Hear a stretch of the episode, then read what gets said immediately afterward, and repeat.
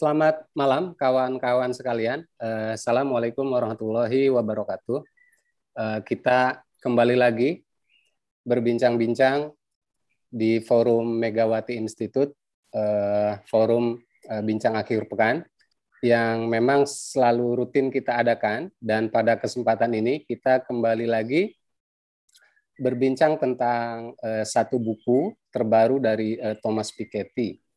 Uh, akhir tahun lalu, uh, mungkin uh, Desember Desember akhir atau Desember pertengahan kita juga sudah membincang buku dari Thomas Piketty berjudul Time for Socialism yang antara lain gagasan-gagasannya itu adalah uh, pentingnya mengetengahkan apa yang kita sebut uh, sebagai sosial, uh, participatory socialism ya sosialisme partisipatoris lalu memang uh, Thomas Piketty ini adalah saya pikir salah satu ekonom yang sangat produktif. Dia juga memang uh, sebelumnya menulis beberapa buku antara lain uh, Capital and Ideology dan juga uh, Capital in the 21st Century.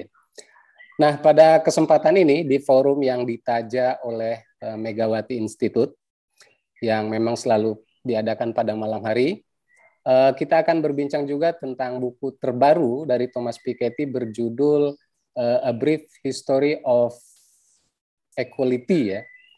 A Brief History of Equality. Uh, judulnya memang uh, saya pikir dari judulnya yang unik itu tentang equality itu ya, tentang kesetaraan gitu. Karena sebelum-sebelumnya kita banyak berbicara tentang inequality, tetapi pada kesempatan ini kita berbicara tentang uh, equality yakni kesetaraan. Eh, lalu juga kalau kita lihat bukunya itu, saya selalu teringat eh, beberapa buku ya, antara lain dari Stephen Hawking juga A Brief History of Time. Lalu juga ada dari Yuval Noah Harari A Brief History of Humankind. Jadi ini eh, A Brief History of Equality.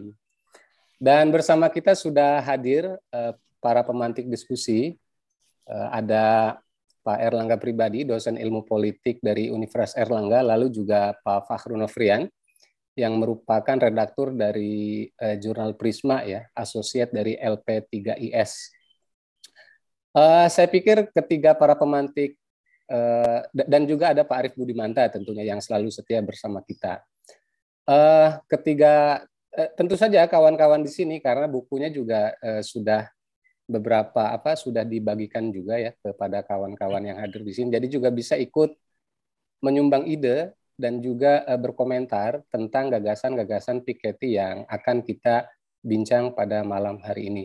Yang jelas bahwa uh, buku tersebut berbicara uh, tentang bagaimana kita harus kira-kira ya, menurut saya harus optimis lah bahwa kesetaraan itu bukan sesuatu yang utopis.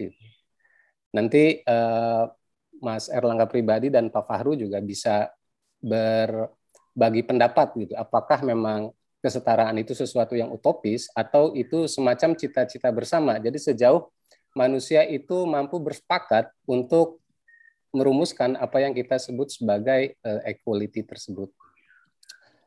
Uh, tentu saja ada beberapa hal ya yang diutarakan oleh Thomas Piketty dalam buku tersebut, antara lain bahwa sejak abad 18 itu ada semacam gagasan-gagasan menuju uh, kesetaraan. Dan itu tidak hanya semacam omong kosong ya uh, karena memang kita sudah mendapatkan kalau kita membaca sejarah dunia secara utuh mendapatkan ide-ide menuju kesetaraan tersebut. Antara lain ide tentang kesetaraan dalam berpolitik misalnya lalu juga kesetaraan gender dan semacamnya. Bahkan uh, Piketty juga berbicara tentang slavery and colonialism, ya.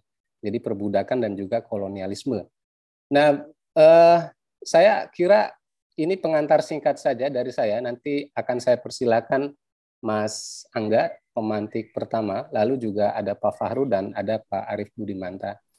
Uh, Mas Angga, saya kira saya akan langsung ke Mas Angga saja, karena uh, Mas Angga, uh, saya pikir sangat bersemangat ya karena saya juga ikut mengikuti akun Instagram Mas Angga sangat bersemangat untuk membedah uh, buku ini. Jadi untuk mengutarakan apa sih sebenarnya tesis-tesis pokok dari Thomas Piketty terutama yang tertuang dalam buku A Brief History of Equality. Silakan Mas Angga. Ya. Uh, Bismillahirrahmanirrahim. Assalamualaikum warahmatullahi wabarakatuh. Uh, selamat malam semuanya. Senang saya bisa kembali uh, diskusi di Megawati Institute ini membahas salah satu buku tadi yang saya sudah utarakan di awal. Uh, ini buku yang kalau kita bandingkan dengan dua buku sebelumnya ini lebih padat ya, lebih, bukan lebih lebih singkat gitu.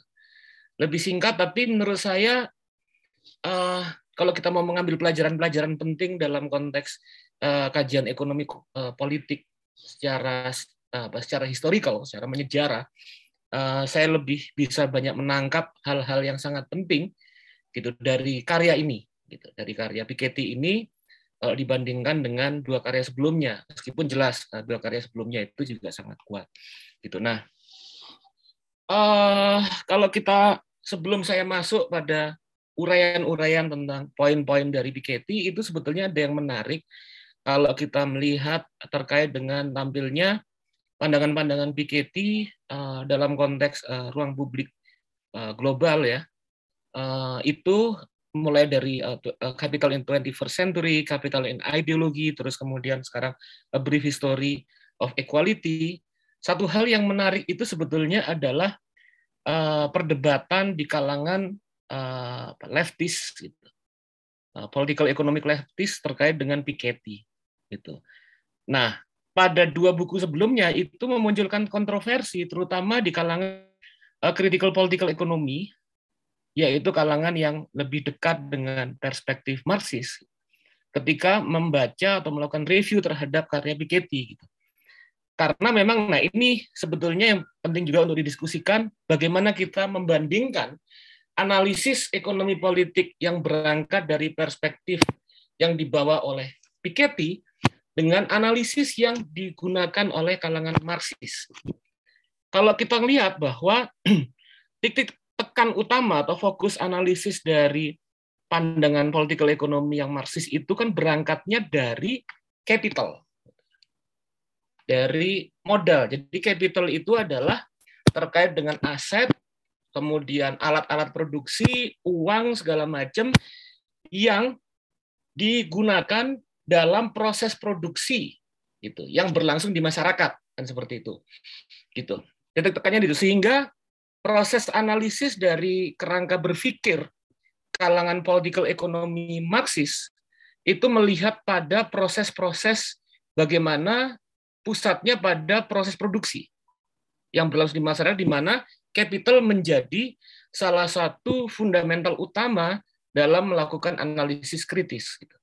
Nah, dalam konteks ini maka kemudian kalau dalam perspektif Marxis eh, istilahnya itu eh, varian pembaginya itu adalah bagaimana apa yang disebut sebagai demokratisasi ekonomi politik dalam perspektif Marxis adalah bagaimana uh, properti dalam konteks terutama dalam konteks modal, dalam proses produksi, itu disosialisasi. Jadi tidak hanya milik sekelintir orang, tapi juga kemudian menjadi bagian penting yang kemudian seluruh mereka yang bekerja dalam proses uh, uh, produksi uh, dalam suatu sistem ekonomi tertentu itu kemudian memiliki memiliki uh, kepemilikan terhadap uh, capitalnya gitu kan. Nah, kalau Piketty ini yang menjadi titik tekan utama analisis dia itu adalah pada wealth, pada kemakmuran. Kemakmuran itu terkait dengan seluruh properti, terus kemudian juga uang, rekening di bank, terus kemudian eh, modal gitu. Eh, tanah, rumah dan segalanya, segala hal yang terkait dengan kemakmuran sebagai hasil dari uh, proses-proses ekonomi yang uh, bekerja dalam konteks masyarakat. Nah, dalam konteks inilah maka kemudian kalau kita jeli atau detail uh, melihat buku-buku Piketty, dia menekankan pentingnya tentang proses fiskal dan pajak sebagai unsur pembagi. Gitu. Sehingga kemudian pembagi dalam konteks mewujudkan cita-cita tentang apa yang disebut sebagai uh, justice society atau masyarakat yang adil.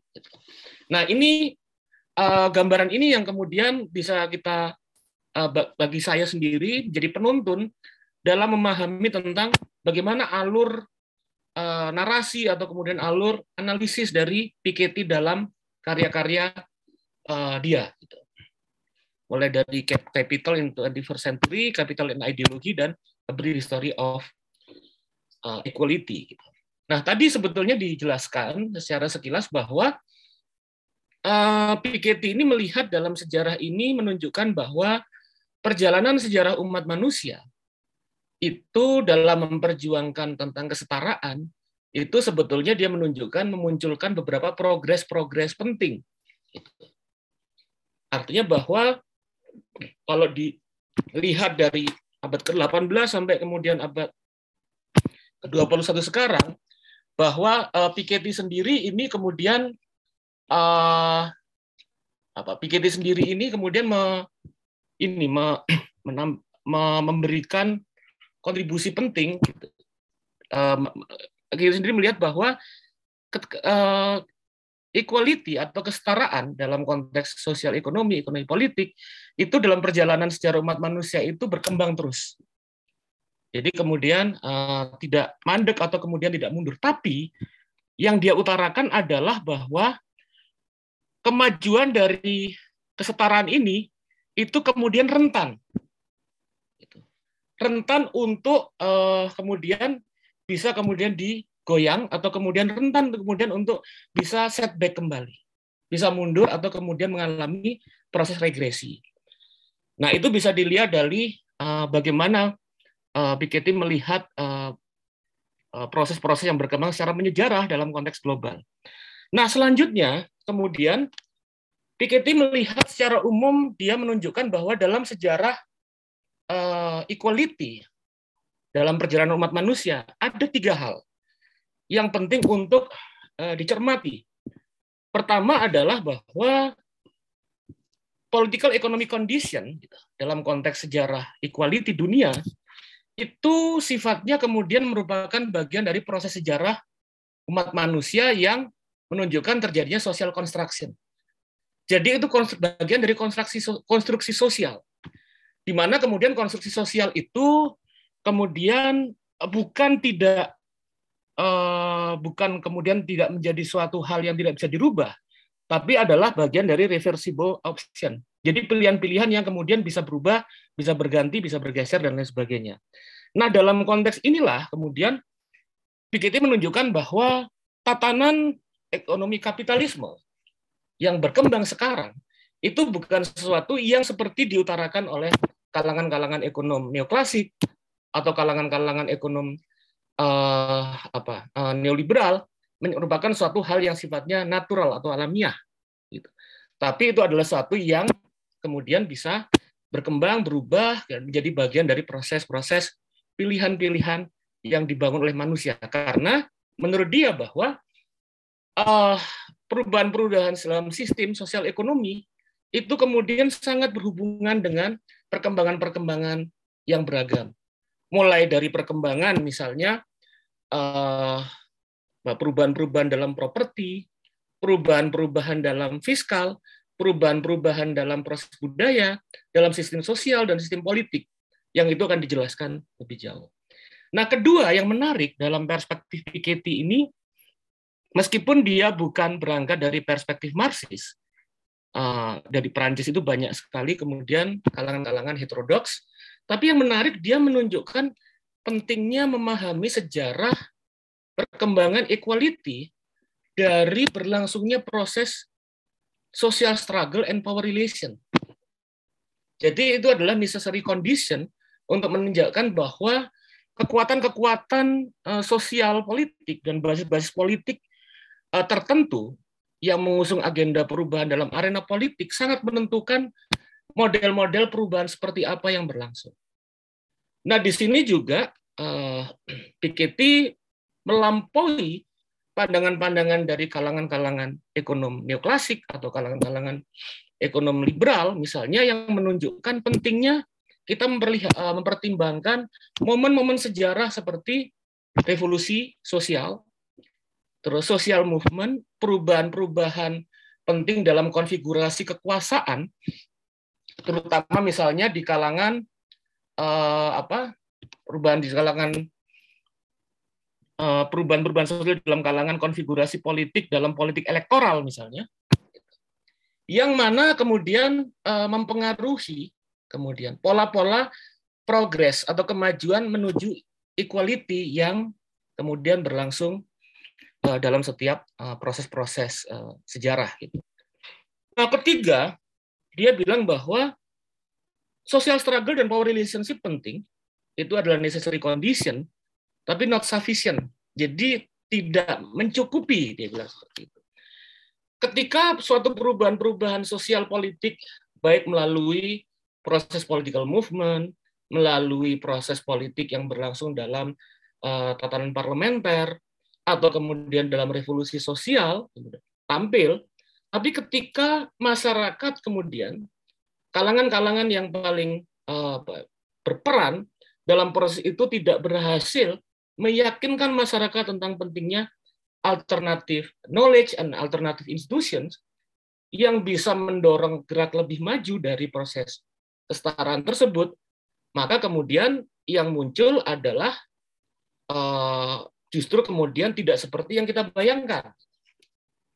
Yang menarik misalnya dalam konteks ini Piketty menjelaskan tentang problem uh, uh, revolusi politik yang berlangsung di Prancis jadi revolusi politik di Prancis 1789 dan revolusi Amerika Serikat itu dianggap sebagai suatu uh, milestone dalam proses-proses penting perubahan-perubahan sosial terutama kemudian menuju pada kesetaraan.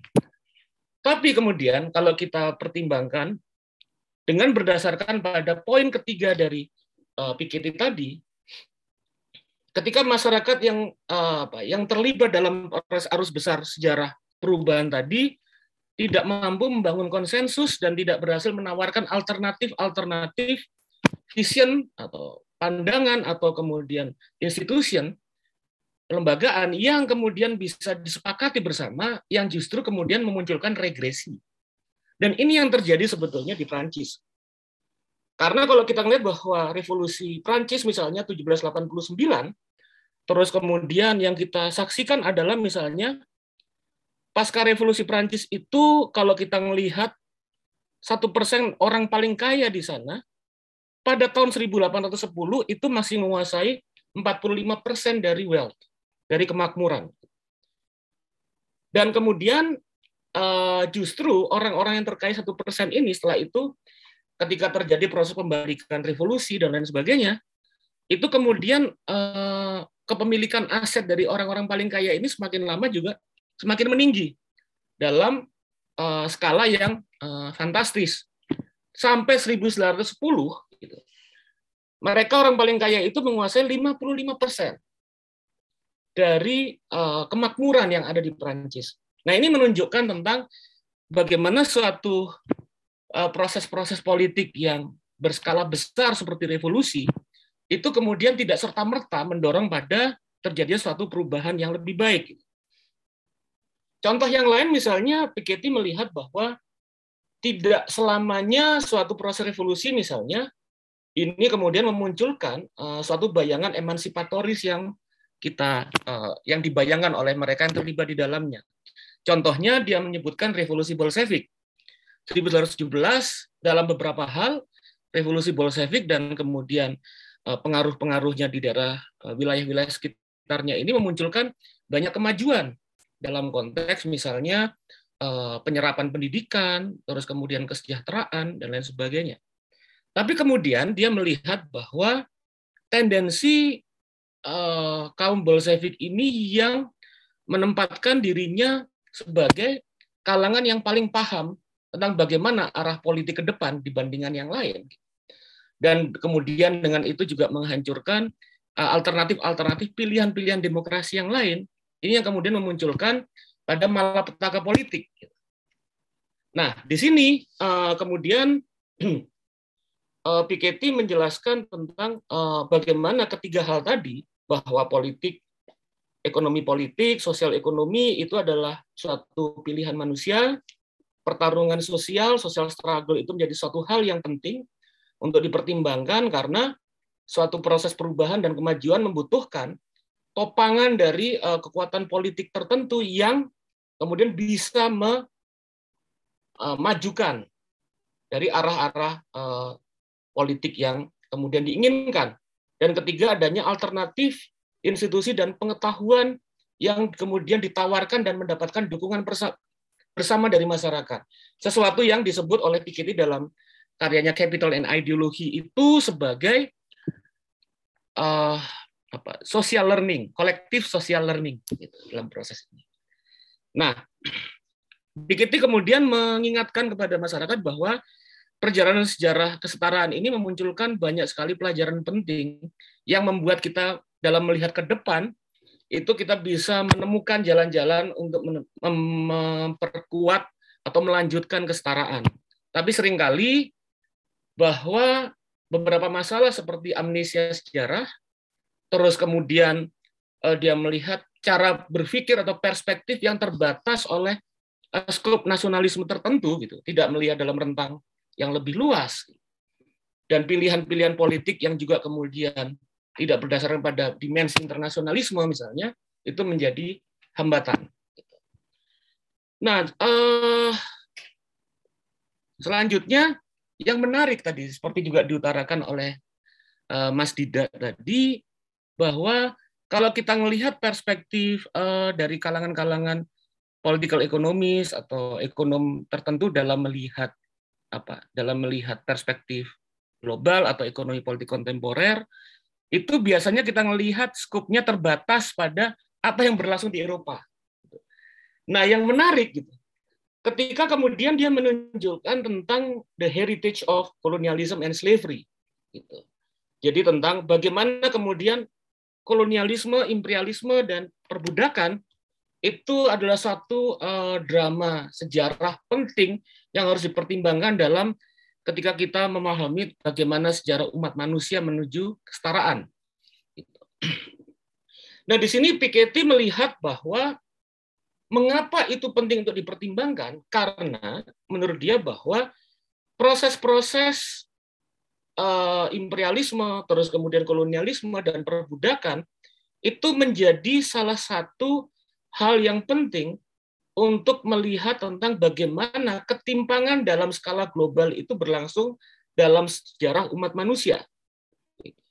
Nah, dia kemudian eh, menarik dalam eh, mencoba membandingkan misalnya apa yang berlangsung di negara-negara Eropa dan di negara-negara Asia. Misalnya pada rentang sekitar abad ke-18 dan abad ke-19. Dia melihat bahwa tahun 1750 sampai 1860 ini kemudian uh, menunjukkan di mana starting point dari negara-negara Eropa, Inggris, uh, Portugis, Spanyol, kemudian Prancis dan lain sebagainya, itu dengan negara seperti Cina itu berangkat dari starting point yang sama, di mana kemudian uh, dia melihat bahwa Eh, berangkat dari uh, suatu apa jalan awal yang sama. Dan dia menunjukkan hal yang menarik bahwa justru apa yang direkomendasikan misalnya yang ditulis oleh Adam Smith dalam The World of Nation tentang bagaimana pengaturan ekonomi negara terus bagaimana uh, apa keseimbangan budget terus bagaimana penghormatan terhadap properti bagaimana kemudian perdagangan bebas itu kemudian dihormati dan lain sebagainya Justru itu diterapkan di Cina, bukan di Eropa. Dia juga menunjukkan bahwa jalan awal kemakmuran dari Eropa pada abad ke-18 itu justru pertama didorong oleh bangkitnya dominasi militer. Yang mana kemudian dominasi militer ini muncul dari kompetisi dan pertarungan intrastate di Eropa. Gitu. Dan kedua adalah kemampuan dari negara melalui jalan koersif untuk menyerap pajak yang besar dari masyarakatnya, terutama masyarakat miskin. Nah, dari situ kemudian seiring dengan perkembangan teknologi, terus kemudian uh, kepentingan ekspansi dari negara-negara Eropa yang dilakukan adalah praktek imperialisme dan kolonialisme di mana praktek kolonialisme dan imperialisme ini memberikan pengaruh besar dalam uh, division of labor, international division of labor. Jadi pemisahan tentang pembagian kerja gitu. Terus kemudian berlangsungnya bekerja dengan apa? Dengan sangat masif itu penyerapan tenaga. Jadi uh, tenaga murah dan tenaga yang uh, dipaksa atau forced labor itu menjadi salah satu kekuatan utama dari negara-negara Eropa sehingga kemudian bisa lebih efisien dalam melakukan akumulasi modal dan juga yang penting adalah uh, supply of natural resources yang didapatkan juga melalui mekanisme-mekanisme kolonialisme. Gitu. Nah itu misalnya dia lihat bahwa uh, dia berangkat juga dari beberapa karya-karya penting, misalnya Ken Pomeranz itu menjelaskan tentang perbandingan Cina dan European countries, juga kemudian tentang bagaimana Empire of Cotton. Jadi uh, apa imperium kapas gitu kan itu yang dibangun kemudian membuat bagaimana Inggris itu menjadi suatu negara empire yang besar yang mana tadi selain kemudian penyerapan apa uh, eksploitasi sumber daya alam bahwa kapitalisme di negara Eropa di negara Eropa itu disupport oleh perbudakan. Jadi perbudakan itu menjadi satu hal yang penting, misalnya yang sangat membantu, misalnya bagaimana uh, industri uh, kapas itu bekerja, bagaimana kemudian berikan supply terhadap uh, sandang ya, baju-baju yang digunakan ditukar dengan buruh dari Afrika, terus kemudian Prancis misalnya itu kemudian mendapatkan suplai yang luar biasa ketika kemudian uh, Prancis ini bisa Eh, membangun imperial, gitu. terutama dengan memanfaatkan industri gula di wilayah yang disebut sebagai Haiti. Nah ini ada yang menarik juga kemudian satu revolusi besar anti kolonialisme itu berangkat justru awalnya dari Haiti, negara yang sangat kecil di Prancis gitu. Nah ini yang kemudian eh, muncul dan justru bahwa eh, yang menarik itu juga adalah bagaimana konflik antara Cina dan uh, Eropa itu diawali dengan uh, perang opium, war of opium, di mana kemudian dia menunjukkan bahwa uh, apa, justru ketika raja uh, di Cina itu mencoba untuk menghalangi melakukan proteksi atau menghalangi perdagangan bebas di opium, maka itu mendapatkan serangan dari negara-negara uh, Eropa. Dan selanjutnya juga uh, apa dominasi militer ini bukan hanya dari negara tapi juga kemudian support dari sektor apa uh, private gitu uh, private seperti kemudian misalnya VOC dan sebagainya yang kemudian melakukan eksploitasi besar-besaran dan penjajahan dengan berdasarkan support dari negara. Nah, kemudian juga uh, Piketty ini juga menjelaskan uh, di sisi yang lain bahwa ketimpangan secara ekonomi ini memiliki relasi dengan ketimpangan secara politik. Ketika dia menjelaskan bahwa di negara-negara Eropa, misalnya Prancis pasca revolusi misalnya, pada tahun 1820 itu menunjukkan bahwa satu persen orang terkaya di sana itu kemudian eh, memilih memiliki hak memilih pada tahun 1820, sementara yang dipilih itu hanya sekitar 0,2 persen yang menjadi bagian dari parlemen. Nah, baru kemudian 1830 hanya 22 persen orang terkaya yang memiliki hak untuk memilih di sana, dan kemudian hanya 0,4 persen yang dipilih dalam jumlah keseluruhan populasi. Dan hal ini menunjukkan bahwa proses eh, kesetaraan itu apa ya kemudian berangkat berjalan melalui proses yang sangat panjang dan bersendat-sendat. Nah selanjutnya yang menarik itu adalah bahwa uh, Piketty melihat bahwa dalam apa yang berlangsung pada abad ke-19 tadi, dalam kemudian tersendat-sendatnya proses elektoral gitu kan, sejarah elektoral di mana hanya sedikit orang yang paling kaya yang memiliki hak untuk memilih dalam proses elektoral. Itu sebetulnya dalam bentuk yang lain itu juga berlangsung dalam saat ini.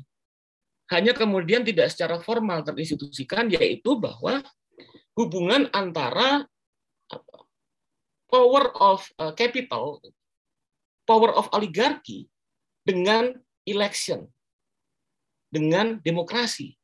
Di mana dia bilang bahwa kontribusi besar dari para pemodal dalam proses-proses pemilu dan dalam supporting dari kekuatan-kekuatan politik itu sebetulnya menunjukkan uh, apa ya wajah lain dari apa yang berlangsung pada era sebelumnya sebelum abad ke-20 ketika misalnya negara-negara Eropa itu hanya memberikan hak pilih kepada orang-orang yang memiliki properti gitu seperti itu.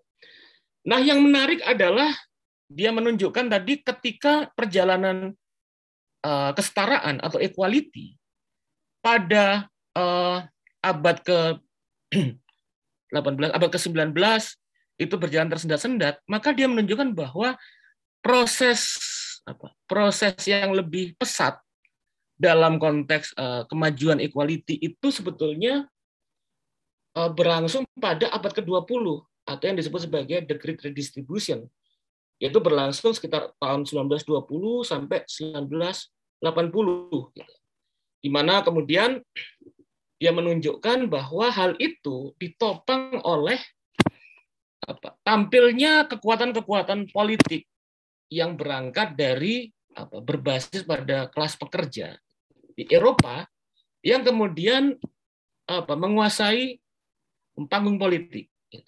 Yang menarik misalnya dia menunjukkan di negara uh, Swedia misalnya termasuk paling awal yang mendorong pada kemajuan progres politik, itu bahwa apa yang menjadi inisiasi awal welfare state itu muncul ketika melalui proses kampanye panjang dan intens gitu. Kelompok-kelompok sosial demokratik ini kemudian menunjukkan bahwa kalau selama ini misalnya orang-orang paling kaya itu hanya uh, hanya mereka yang mendapatkan hak untuk memilih maka seharusnya gitu, dalam skala uh, equality, kesetaraan dalam wilayah ekonomi, bahwa mereka yang paling kaya sekarang harus diberikan beban yang lebih tinggi uh, dalam pajak. Nah, ini yang paling penting, utamanya pada fiskal perpajakan. Dan hal yang sama kemudian uh, didorong oleh misalnya negara-negara Inggris misalnya. Inggris itu juga menarik karena Perang Dunia Kedua itu dimenangkan oleh pemimpin perdana menteri yang berangkat dari Partai Konservatif. Itu Winston Churchill. Tapi justru 1945 itu kemenangan telak dari Labour Party. Gitu. Di sana dan ini kemudian memberikan kontribusi penting dalam welfare state di uh, sana pasca 45. Di mana di Prancis juga demikian. Ketika kemudian kalangan-kalangan sosialis dan Eh, para aktivis komunis itu menguasai parlemen yang kemudian mendorong baru kemudian muncul lompatan-lompatan penting dalam uh, apa uh, dalam proses-proses kesejahteraan atau welfare state. Nah di sini kemudian kalau kita melihat bahwa kalau uh, apa pada era sebelumnya pada era 19 sebelum 1910 itu tidak lebih dari 10 persen tidak lebih lebih dari 10 persen pajak itu kemudian uh, memberikan kontribusi terhadap uh, income pendapatan nasional, maka setelah 1920-an itu kemudian masuk sampai sekitar 40 sampai 50 persen di negara-negara Eropa dan Amerika Serikat sampai uh, sekitar 30-40 persen. Gitu. Nah, di sini yang kemudian membedakan bagaimana uh, mobilisasi fiskal yang kuat pada era abad ke-18 gitu. Sebagai awal dari kolonialisme dengan apa yang berlangsung pada abad ke-20 adalah pada abad ke-18 untuk kepentingan dari kekuatan-kekuatan elit dari noble elit gitu kan dari kalangan aristokrat dari kalangan pemilik modal dari kalangan agamawan itu maka kemudian penarikan pajak dilakukan melalui proses eksploitasi dan penindasan dengan dibebankan pada kalangan-kalangan petani miskin, gitu. kalangan-kalangan kelas miskin bawah. Nah, sementara perubahannya yang memunculkan pada uh, pada konteks uh, pasca sekitar abad ke-20, pembebanan pajak yang besar itu kemudian dibebankan kepada kalangan-kalangan kelas atas, komborjuasi itu. Nah, selanjutnya kemudian kalau uh, tadi kemudian Piketty menjelaskan tentang apa apa yang kemudian terjadi pada era kolonialisme dan kemudian pada era apa, perbudakan itu memberikan kontribusi penting dalam inequality dalam konteks relasi global. Dia juga menarik uh, sebetulnya ketika dia menjelaskan tentang the legacy of kolonialisme dalam bentuk persoalan problem yang muncul dalam konteks dunia terkait dengan era neokolonialisme. Jadi nekolim, dia juga menjelaskan tentang persoalan nekolim. Nah, dia bilang bahwa meskipun kemudian kita melihat adanya prestasi-prestasi yang penting dalam uh, konteks uh, apa welfare state di Eropa pada era pasca Perang Dunia Kedua, tapi kemudian welfare state itu kalau diteropong uh, tidak hanya sebatas Eropa, gitu. jadi biasnya itu nggak cuma Eropa, tapi diperluas dalam konteks global, itu ada batasan-batasan tertentu, ada batasan-batasannya, di mana kemudian bahwa perjalanan sejarah eh, umat manusia dunia itu masih menunjukkan problem yang disebut sebagai uneven and dependent development. Jadi ketimpangan dan bergantungnya proses pembangunan di mana memunculkan eh, negara-negara utara itu lebih mendominasi eh, dan lebih jauh lebih kaya dengan dari negara-negara selatan yang baru merdeka. Nah, dia berangkat pada pandangan bahwa kolonialisme dan imperialisme eh, dan perbudakan, diskriminasi sosial itu sebetulnya adalah eh, apa sejarah ketimpangan sosial yang sebetulnya tidak terlalu lama tidak terlalu lama kemudian apa eh, lepas umat manusia terlepas dari proses tersebut kalau dilihat dari eksploitasi bahwa eh, kolonialisme imperialisme itu baru selesai misalnya sebagian besar tahun 1945. Tapi kemudian masih ada beberapa negara-negara misalnya di Afrika sampai tahun 1960-an belum merdeka. Dan terakhir kemudian eh, diskriminasi dalam konteks penjajahan tidak langsung di Afrika itu baru selesai tahun 1994. Belum lagi kalau kita mempertimbangkan tentang penjajahan di Palestina yang belum selesai dan lain sebagainya. Sehingga sebetulnya dalam konteks seperti ini, kita berhadapan pada suatu proses eksploitasi global yang berlangsung eh, demikian lama dan kita belum terlalu lama untuk lepas dari hal itu. Sehingga memang menurut Piketty, efek-efeknya masih dirasakan sampai sekarang. Nah, dalam konteks uneven and dependent development ini, maka sebetulnya yang berlangsung menurut Piketty itu adalah bahwa kemakmuran dan kesejahteraan Eropa itu sebetulnya uh, apa sampai pada era pasca kolonialisme postkolonialisme itu sebetulnya masih berlangsung sampai sekarang. Di mana kemudian hal itu uh, apa sangat diperkuat oleh ketergantungan negara-negara dunia ketiga negara-negara yang baru lepas dari kolonialisme terhadap proses-proses pembangunan yang kemudian di apa di apa disuguhkan di hadapan mereka.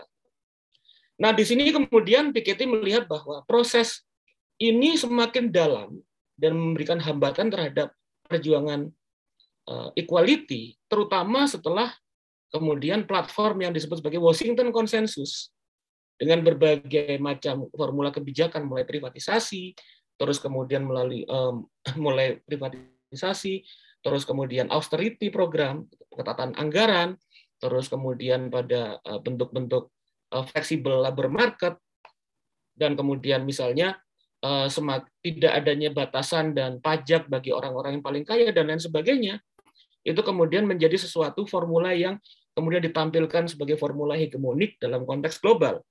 Di mana menurut Piketty meskipun sekarang ini sejak sekitar abad ke-20-an 2000 pasca krisis 2008 2010 sampai sekarang eh, lembaga-lembaga internasional itu masih melihat eh, sudah melihat bahwa ada yang tidak beres dalam Washington Consensus dan eh, neoliberal formula tadi.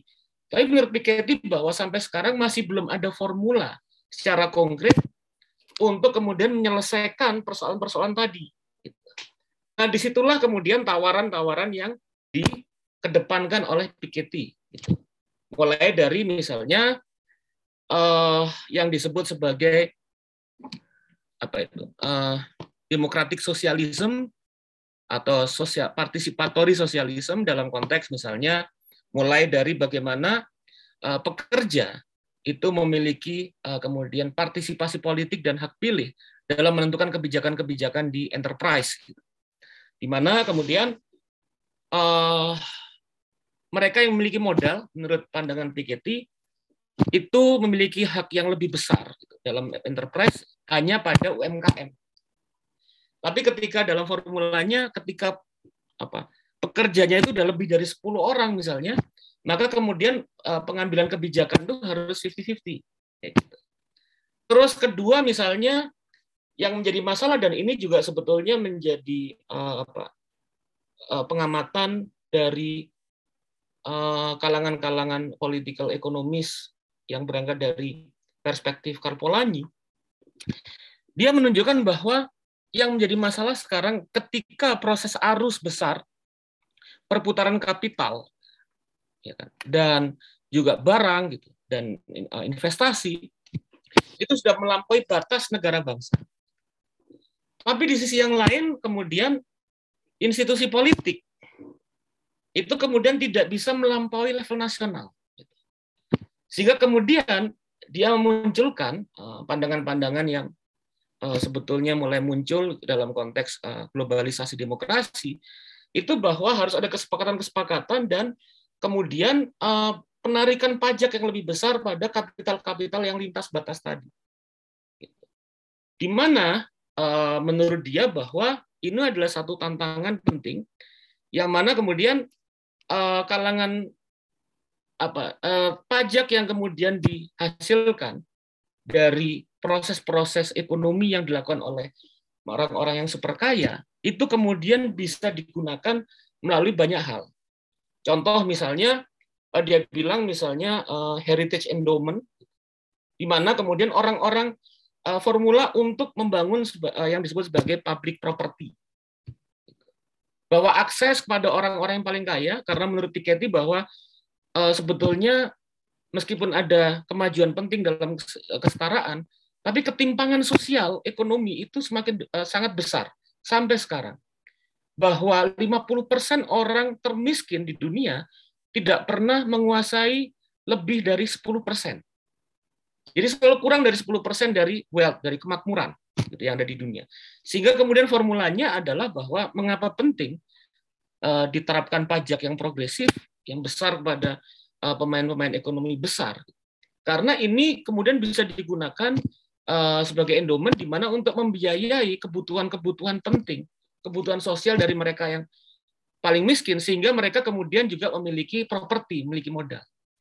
Dan selanjutnya juga misalnya untuk melakukan uh, proses-proses menyelesaikan masalah-masalah yang muncul dari problem kolonialisme. Gitu. Karena apa? Ini menurut penting, uh, menurut Piketty penting karena menurut dia bahwa kalau kita melihat international aid, jadi pembangunan uh, bantuan-bantuan internasional itu tidak cukup untuk diberikan karena itu tidak lebih dari 0,2 persen dari global GDP yang digunakan. Padahal yang ditarik dari negara-negara berkembang, negara-negara dunia ketiga itu jauh lebih besar sumber daya alam segala macam.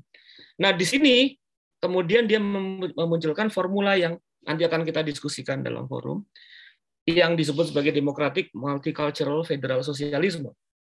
Sosialisme dalam pengertian Piketty itu bukan anti pasar, Sosialisme itu adalah bagaimana proses-proses aktivitas ekonomi yang bekerja dan memunculkan wealth itu kemudian dibagi berdasarkan pada formulasi yang lebih adil.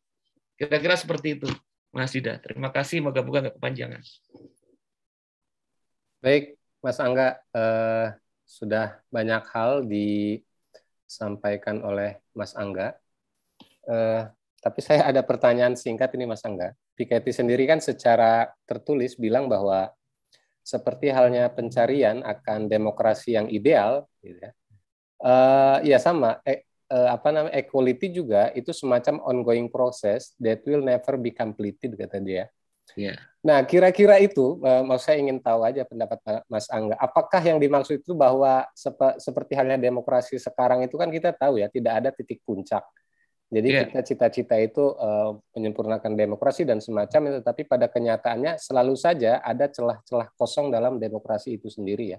Hmm. Antara lain kalau sekarang kan timbullah populisme dan semacamnya.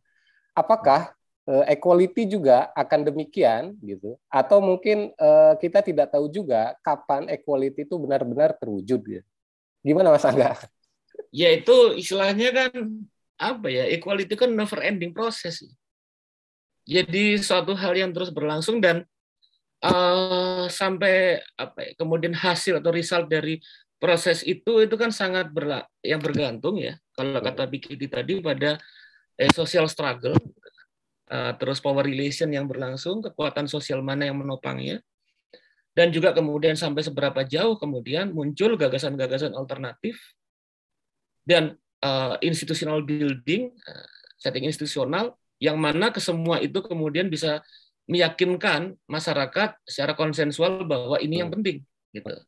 Nah, persoalannya kan ya kenapa ini menurut saya bahwa yang tadi yang pelajaran ketiga itu tentang konsensual institutional building itu jadi penting.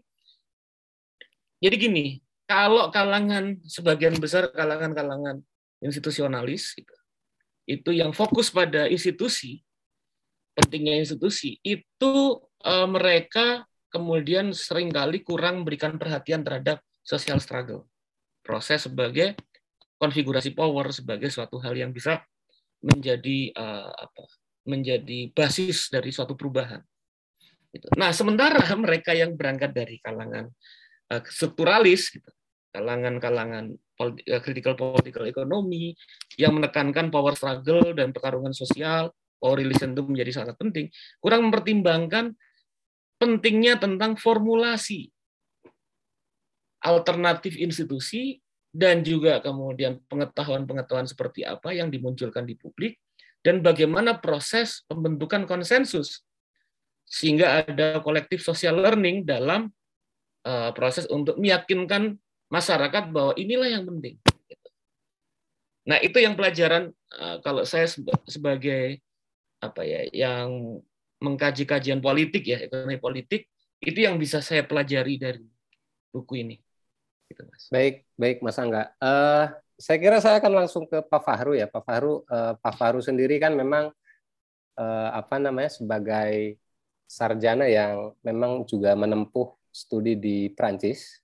Jadi memang tahu juga bagaimana kultur yang ada di sana, entah itu dari segi studi lalu juga ekonomi politik dan semacam. Jadi kira-kira mendekati Thomas Piketty lah, kira-kira begitu Pak Fahru. Jadi eh, kita ingin tahu juga pandangan dari Pak Fahru, eh, perspektif yang akan disampaikan oleh Pak Fahru sendiri.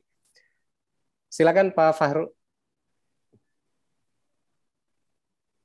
Masih mute. Oke, Masih mute, Pak. baik. Kedengeran suara saya? Ya, ya. Sudah.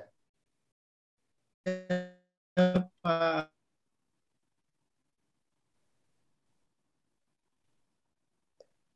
Ya, Pak Fahru. Uh, terputus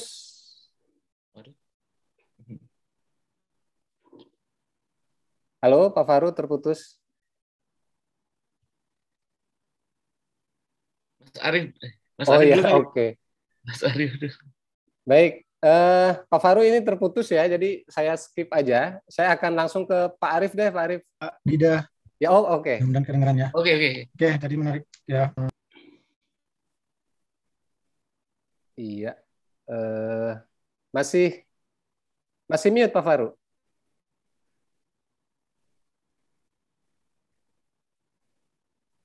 Atau mungkin uh, kameranya off saja nggak apa-apa? Kameranya di off dulu kayaknya. Karena dia berat dari sinyalnya.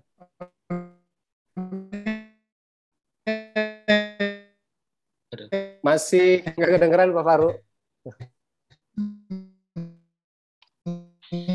Saya balik lagi. Tadi kelempar. Tadi kelempar oh, okay. saya ya. Ya, ini sudah masuk. Halo Mas, kedengeran nggak Mas? Ya, kedengeran. Oke, saya kedengeran nggak? Maaf, ya. gangguan uh, Ya. Ya, sekarang ya. Oke, Oke, silakan eh, silakan. Selamat malam semuanya, Bapak Ibu, Mas Arief, Mas Erlangga. Eh, ada beberapa yang saya kenal juga lainnya, Mbak Tami, terus ada Bung Arya. Semuanya selamat malam. Terima kasih atas undangannya, Mas eh, Dida, untuk membahas eh, Tommy Toma Piketty ya. Eh, mungkin mohon izin saya ada share yang saya mau slide, eh saya mau share begitu ya. Ya, Mas eh, Dida Oh, bisa ya saya share Bisa, slide. sudah bisa. Ya, bisa langsung Pak Faru, sudah.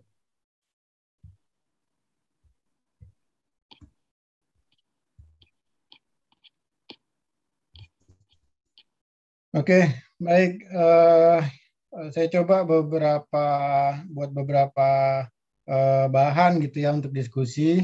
Nah, eh, terkait dengan buku ini, memang buku ini eh, menurut saya eh, bukunya Piketty banyak tebal-tebal begitu ya. Tapi eh, saya rasa sih isinya sangat penting begitu ya. Jadi tadi kalau Mas Dida mengatakan oh, bagaimana di Perancis gitu ya karena saya masih karena saya pernah sekolah di sana begitu mengalami kehidupan di sana ya sebenarnya dengan eh, jadi saya merasakan langsung gitu ya sistemnya begitu kan. Ya sistemnya eh, mungkin kalau ditanya apakah enak ya lebih banyak enaknya sih mas gitu mas.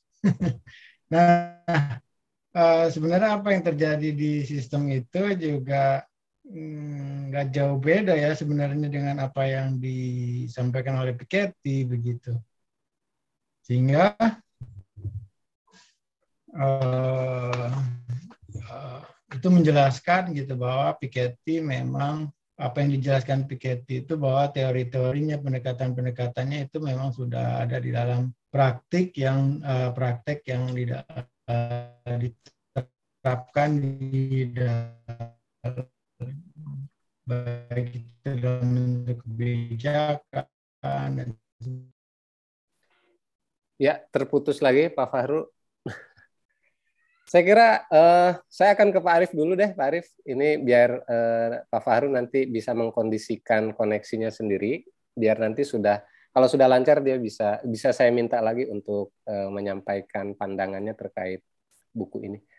Eh, saya kira langsung aja Pak Arief, apakah sudah terhubung? Sudah tidak, tapi Oke, kalau baik. menurut pandangan eh, saya eh, lebih bagus saya nanti terakhir Oke. eh, terakhir aja gitu ya. Untuk kalau bisa sambil nunggu Fahru kalau memang ada yang mau di- didiskusikan ataupun ada yang mau disampaikan eh, nggak apa-apa gitu. Kalau enggak ya saya akan coba menyampaikan beberapa gagasan yang ada dalam buku Piketty ini. Oke. Eh, baik kawan-kawan, itu eh, tadi ada beberapa yang ada satu ya. Pak Sony Harsono, apakah terhubung tadi Pak Sony Hartoso- Harsono? ya eh, sempat- mohon maaf tadi terputus Oke. sinyalnya eh, kurang baik udah kedengeran Mas Dida suaranya Ya, apakah sekarang, sudah Mas? stabil, Pak Faru? Halo, Mas Halo, ya. Udah, udah dengar tuh, Oke, mantap. siap. Eh, Pak Faru, silakan. Fahru, Halo, Pak Fahru.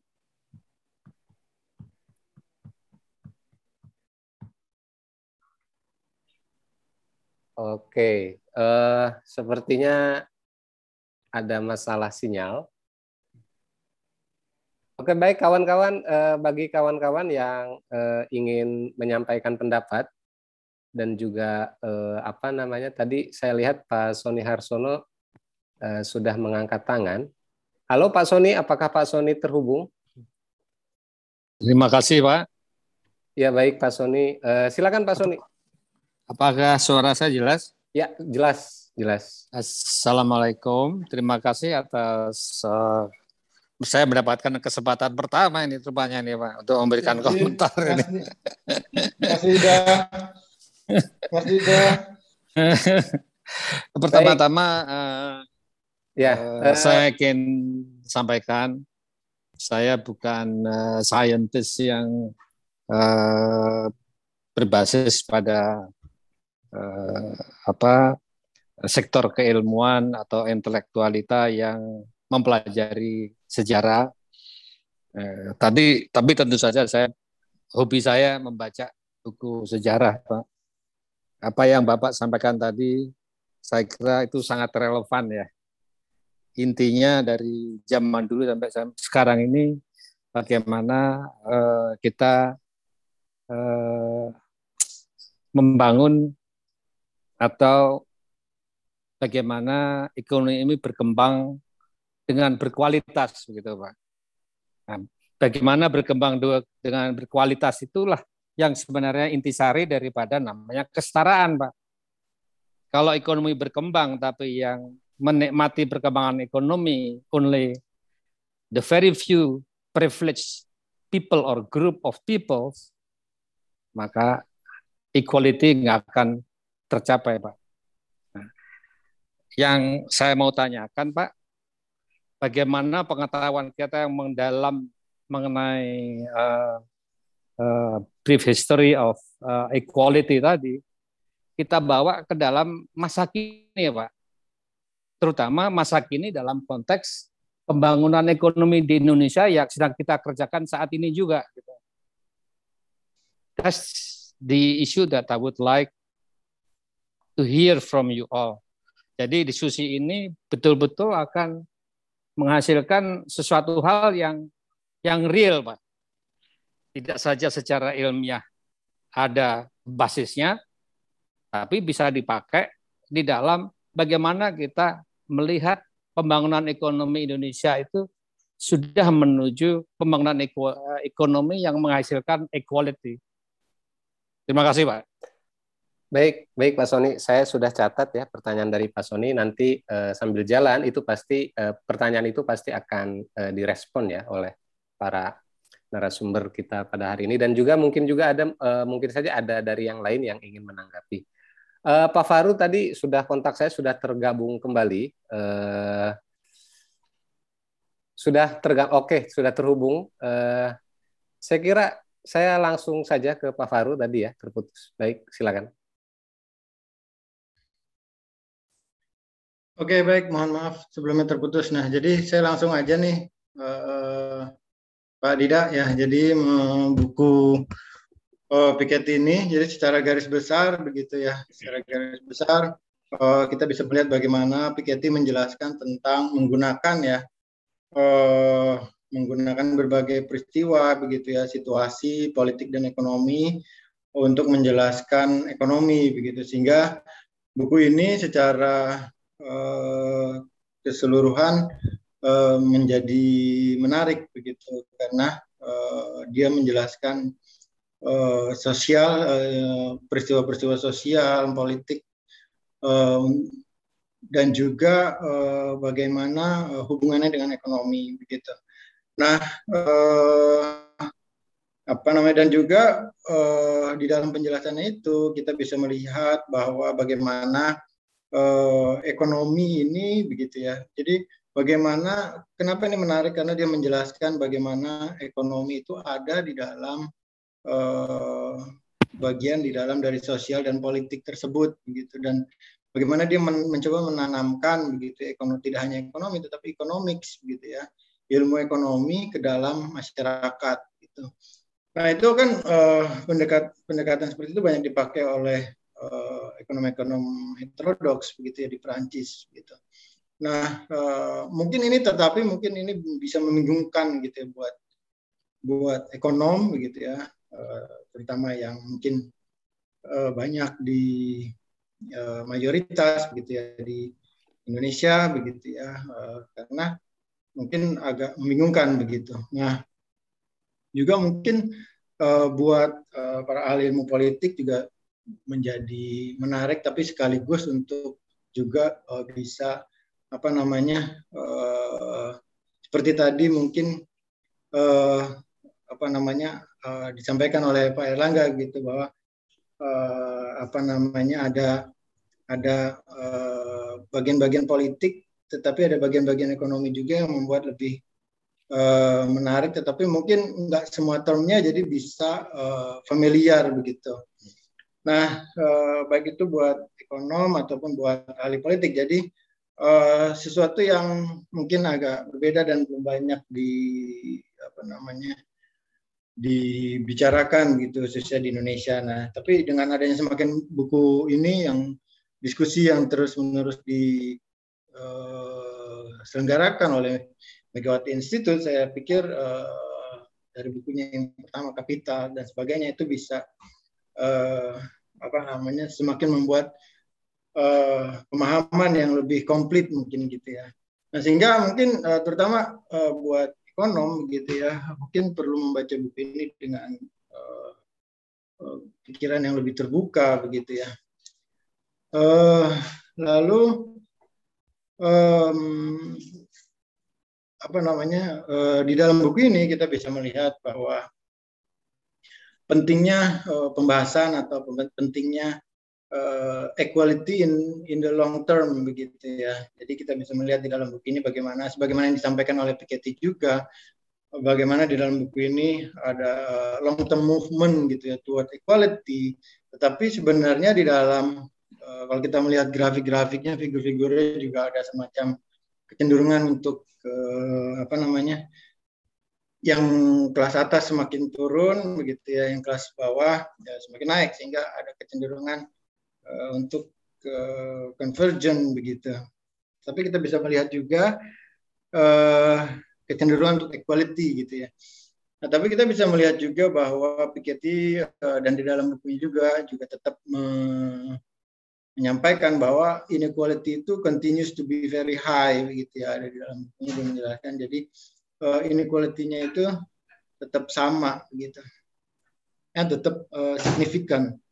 Nah, eh, secara garis besar juga kita bisa melihat di dalam buku ini ada klasifikasi historis yang dibuat oleh Piketty, Piketty mulai dari periode kolonialisme begitu ya. Lalu ada uh, periode slavery, lalu setelah itu ada peri Piketty membagi lagi menjadi periode compensation period begitu ya.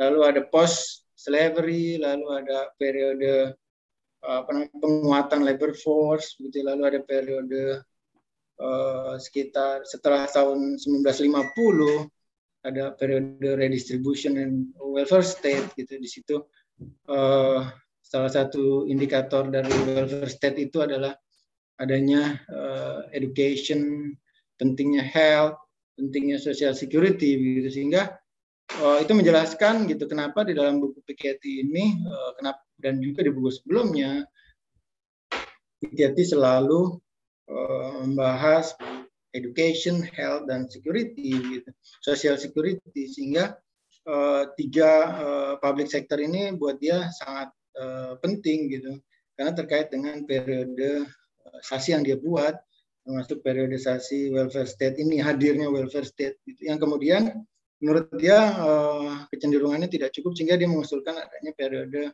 progressive taxes ya uh, yang uh, dia apa namanya usulkan uh, untuk uh, adanya systemic transformation of capitalism gitu. Sehingga uh, kalau kita melihat secara keseluruhan buku ini tetap uh, sentral poinnya adalah kapitalisme gitu ya. Tetap dia tetap melihat pentingnya kapitalisme gitu. Tetapi kapitalisme ini perlu bertransformasi dan transformasi itu uh, perlu uh, di bisa diwujudkan dengan adanya progressive taxes begitu ya. Nah uh, setelah itu uh, kita juga apa namanya uh, membuat penjelasan tentang uh, terwujudnya real equality gitu sehingga mungkin kalau kita melihat periodisasinya bahwa tujuan dari periodisasi uh, equality ini uh, sejarah uh, history of equality ini adalah terwujudnya real equality begitu ya. Nah, uh, nanti kita bisa lihat bahwa uh, equality real equality bagaimana measurementnya begitu kan. Nah, uh, bagaimana ada persoalan di dalam measurement yang ada yang sekarang begitu. Nah, uh, secara garis besar kalau kita melihat pendekatan yang digunakan oleh Piketty, maka kita bisa melihat adanya pendekatan yang deterministik begitu ya. Jadi tadi dikatakan ada uh, social construction gitu dan itu mungkin agak berbeda dengan pendekatan-pendekatan yang digunakan uh, di luar Prancis gitu ya. Yang lebih kepada uh, kayak semacam uh, rationalism atau uh, apa namanya? uh, rational choice with individualism ya. dalam dalam pengertian uh, apa namanya individualism dalam pengertian yang yang berbeda meskipun di Prancis juga uh, individualism begitu ya. Tapi di sini uh, metodenya kita bisa melihat ada ada kesan begitu ya uh, bahwa uh, determinisme lebih lebih uh, kuat dibandingkan individualisme Lalu juga kita bisa melihat adanya metode pendekatan social construction tadi sudah dijelaskan juga gitu ya pentingnya eh, apa namanya terutama konstruk social construction tersebut bahwa se, eh, apa namanya, pilihan untuk untuk indikator itu misalnya adalah sebuah pilihan politik yang bisa dikonstruksi begitu seperti yang dia jelaskan. Jadi eh, bisa berubah begitu nggak nggak nggak nggak absolut tidak mutlak eh, bahwa indikator itu adalah sesuatu yang alami atau uh, yang paling yang sudah tidak uh, dapat disalahkan begitu sehingga uh, dia menggunakan metode pendekatan yang uh, social construction terhadap indikator begitu misalnya. Nah, uh, social construction itu terlihat lebih jelas di dalam history begitu ya yang dia gunakan pendekatannya uh, sangat uh, mementingkan historicity begitu ya sehingga di situ menjelaskan uh, empirisme gitu ya data-data empirisme yang terjadi. Tetapi kita bisa melihat bahwa di dalam meskipun ada banyak peristiwa-peristiwa tetapi dia tidak sampai kepada adanya sebuah atau mungkin saya belum baca sepenuhnya gitu ya sebuah adanya sebuah reproduction gitu bahwa misalnya equality itu direproduksi misalnya. Uh, seperti yang di, dijelaskan oleh uh, Pierre Bourdieu misalnya atau dan sebagainya. Uh, tetapi dia lebih kepada history in the sense of empiricism gitu ya. Lalu uh, kita juga bisa melihat tadi sudah dijelaskan pendekatannya adalah uh, society uh, di mana ekonomi merupakan bagian dari masyarakat gitu dan itu berbeda bukan masyarakat bagian dari ekonomi begitu. Nah, uh, tadi juga disebutkan bahwa pentingnya opsional tadi ya, option gitu ya. Uh, dan ini uh, seakan-akan kalau saya ngelihat di dalam bukunya dia uh, ingin menunjukkan bahwa itu bukan it's not a rational choice gitu ya. Uh, meskipun itu adalah sebuah option begitu. Nah, uh, kita juga mendapat kesan bahwa di dalam buku ini uh, cenderung untuk uh, menggunakan istilah confrontation gitu ya, bukan seperti konflik atau apa misalnya seperti dia mengatakan democratic confrontation gitu ya. Nah, uh, jadi uh, pendekatan ini mungkin agak berbeda dengan pendekatan yang uh, banyak digunakan gitu sehingga mungkin agak uh, perlu effort gitu ya untuk bisa memahami uh, terutama dari sudut pandang ilmu ekonomi begitu. Um, lalu berikutnya kita bisa melihat di dalam apa yang disampaikan oleh Piketty dalam bukunya dia menyebutkan adanya new economic and uh, new economic and history ya kalau saya nggak salah ya atau new economic and new history atau new economic history. Tapi poinnya di sini adalah uh, apa yang baru gitu ya, what new gitu ya. Nah uh, di sini uh, saya coba membuat uh, yang menurut saya baru gitu ya, tetapi mungkin ini tidak sepenuhnya bukan sepenuhnya hal yang baru. Gitu. Misalnya dia mengatakan bahwa adanya um,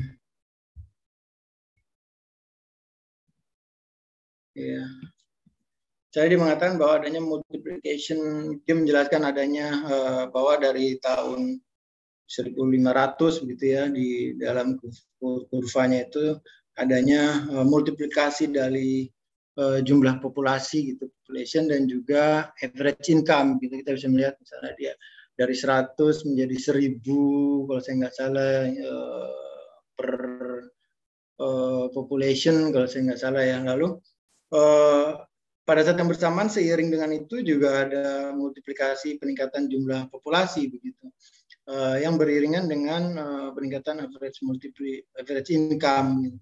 Nah, uh, pertanyaannya kenapa dia menggunakan uh, population dan average dan income gitu ya, uh, bukan menggunakan growth. Nah, dia juga menjelaskan uh, di dalam bukunya bahwa uh, ada keterbatasan dari pendekatan pertumbuhan begitu ya, sehingga dia menggunakan bahwa uh, ekonomi uh, sepertinya uh, untuk uh, equality gitu ya untuk penjelasan tentang equality lebih tepat menggunakan uh, income gitu dibandingkan dengan growth sehingga uh, dia memulainya dengan adanya peningkatan populasi dan seiring itu adanya peningkatan rata-rata uh, income gitu. Nah uh, kita bisa melihat juga bahwa uh, yang dimaksud income di sini menurut dia pengukurannya adalah uh, bukan average atau agregat begitu ya dia uh, mengkritik gitu ya me, uh, mengkritisi keterbatasan dari pengukuran yang menggunakan uh, kalkulasi rata-rata atau agregasi gitu. Hingga uh, menurut dia uh, yang harus dilakukan adalah bagaimana mengukur mendapatkan data tentang uh, real income tersebut, ya, pendapatan yang real gitu. Nah, uh, tetapi ya di, sehingga kita bisa melihat bahwa di sini sebenarnya apa yang dia jelaskan itu uh, kalau di ekonomi kita bisa melihat ada pertumbuhan, ada income distribution begitu ya. Sehingga uh, kalau saya melihat uh, sepertinya yang dia coba angkat di sini adalah Eh, persoalan memang dari sisi income distribution gitu, bukan ekonomi dari income distribution, bukan dari bukan dari growth gitu ya. Nah, eh, apa namanya? Nah, kita bisa melihat bahwa memang eh, masih kalau menurut saya masih cukup jarang gitu ya, eh, sangat jarang pembahasan tentang income distribution tersebut gitu ya. Eh, yang lebih banyak kita bisa melihat eh, pendekatan tentang growth, pertumbuhan, target growth, target pertumbuhan, data pertumbuhan dan sebagainya. Tetapi eh, persoalan sebenarnya adalah eh, terkait sama income distribution begitu. Nah, eh, tapi Piketty seperti tidak mau eh, apa namanya terjebak ke dalam income distribution. Menurut dia eh, income itu bisa uh, pendekatan tentang income itu bisa menjelas bukan hanya terkait dengan income distribution, tetapi menurut dia ya sesuai dengan judul bukunya pendekatan income itu ada persoalan yang real yaitu equality itu gitu yang uh, sebenarnya ada di di growth juga tetapi uh, bukan tapi tidak bisa diselesaikan hanya oleh growth gitu. Sedang bahkan kalau kita menggunakan growth ya dia bilang uh, itu bisa uh, misleading gitu. Seperti di poin nomor 4 ini bahwa dia menggunakan national income. Oleh karena itu dibandingkan dengan GDP ya. Karena dia GDP could be misleading gitu ya. Karena for example ya GDP bisa positif tetapi national income eh, national income-nya negatif gitu. Seperti misalnya di kasus uh, di sektor lingkungan gitu ya. tapi dia juga menjelaskan bahwa uh, income ini bukan untuk uh, menggantikan uh, indikator GDP begitu ya. Nah, uh, itu menurut saya adalah uh, juga uh, sesuatu yang uh, bisa dikatakan baru begitu ya. Um, dan juga dia menjelaskan tentang balance conception of economic, social, and environment. Di dalam buku ini dia menjelaskan keseimbangan gitu antara ekonomi, sosial, dan lingkungan begitu. Yang mungkin mirip seperti uh, penjelasannya uh, donat ekonomi gitu ya. Uh, bahwa sini ada pentingnya uh, keseimbangan antara ekonomi, sosial dan environment gitu. Sehingga tapi environmental di sini adalah uh, environmental objective of public policy gitu ya yang yang memasukkan ekonomi. Sehingga uh, di dalam kebijakan uh, ekonomi penting untuk uh, memasukkan uh, aspek lingkungan tetapi juga di dalam ilmu lingkungan dan sebagainya kebijakan lingkungan harus memasukkan juga ekonomi gitu sehingga tidak bisa terpisah gitu ya. Nah, sehingga apa yang diusulkan adalah uh, environmental objective of public policy that includes economy begitu. Um, lalu uh,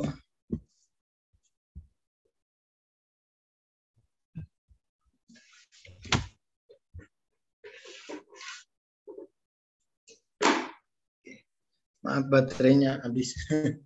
Lalu yang berikutnya uh, kita bisa melihat dia uh, menggunakan income. Lalu dia juga kita bisa lihat dalam buku ini membahas tentang income ya. Misalnya dia mengatakan higher reaches ya satu persen, sepuluh persen, empat puluh persen, lima puluh persen gitu ya. Uh, uh, apa namanya pendapatan income yang tertinggi dan terendah gitu. Tapi uh, dia mengusulkan juga tidak hanya income yang dia uh, yang penting buat analisis ekonomi, tetapi yang penting juga adalah properti begitu ya. Nah, properti itu yang termasuk properti menurut dia adalah uh, properti yang adalah sebuah aset. Jadi uh, properti dianggap sebagai sebuah aset, gitu ya. lebih kepada uh, properti dari household begitu, dari rumah tangga individual gitu. Berarti termasuk ada land, houses, factories dan sebagainya. Tadi juga sudah dijelaskan begitu. Sehingga Eh, kita bisa melihat bahwa perlakuan terhadap properti ini uh, sebagai sebuah uh, aset yang uh, mirip sebenarnya dengan uh, apa namanya uh, modes of production gitu ya. Uh, uh, apa namanya yang diusulkan oleh uh, pendekat uh, oleh uh, kalangan Marxis gitu ya.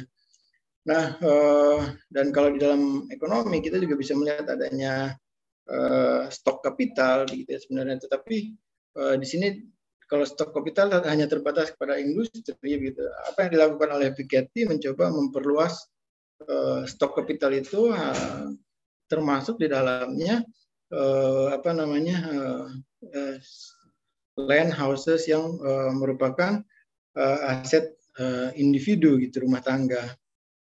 Nah, uh, dia menjelaskan di dalam datanya bahwa adanya uh, korespondensi gitu ya uh, antara ownership of modes of production gitu ya dan ownership of fact, uh, fact, uh, property gitu. Misalnya housing gitu ya. Jadi uh, mereka yang memiliki alat-alat produksi juga memiliki uh, aset yang sama besarnya begitu. Uh, nanti bisa kita lihat di datanya begitu.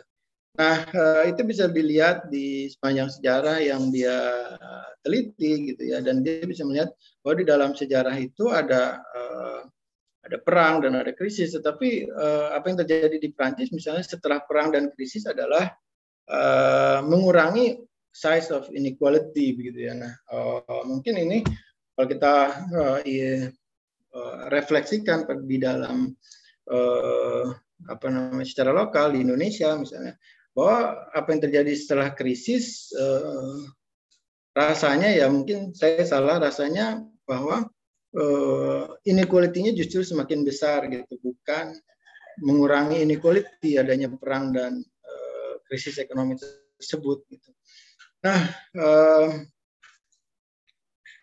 juga apa namanya apa yang dijelaskan Piketty eh, bahwa adanya periode-periode ekonomi tersebut ya di dalam peristiwa-peristiwa sosial politik tersebut gitu ya misalnya dimulai dari kolonialisme tadi gitu ya nah itu menyebabkan adanya uh, polarisasi gitu ya polarisasi antara uh, negara maju negara berkembang negara utara negara selatan yang itu sebenarnya meningkatkan apa namanya divergensi begitu ya antar negara secara global gitu sehingga dan itu bisa ditandai bahwa divergensi itu antara negara yang mengalami industrialisasi dan yang mengalami deindustrialisasi. Misalnya tadi dijelaskan juga ter terkait dengan adanya industri tekstil begitu Piketty uh, menjelaskan pentingnya industri tekstil gitu ya cotton empire dan sebagainya begitu yang uh,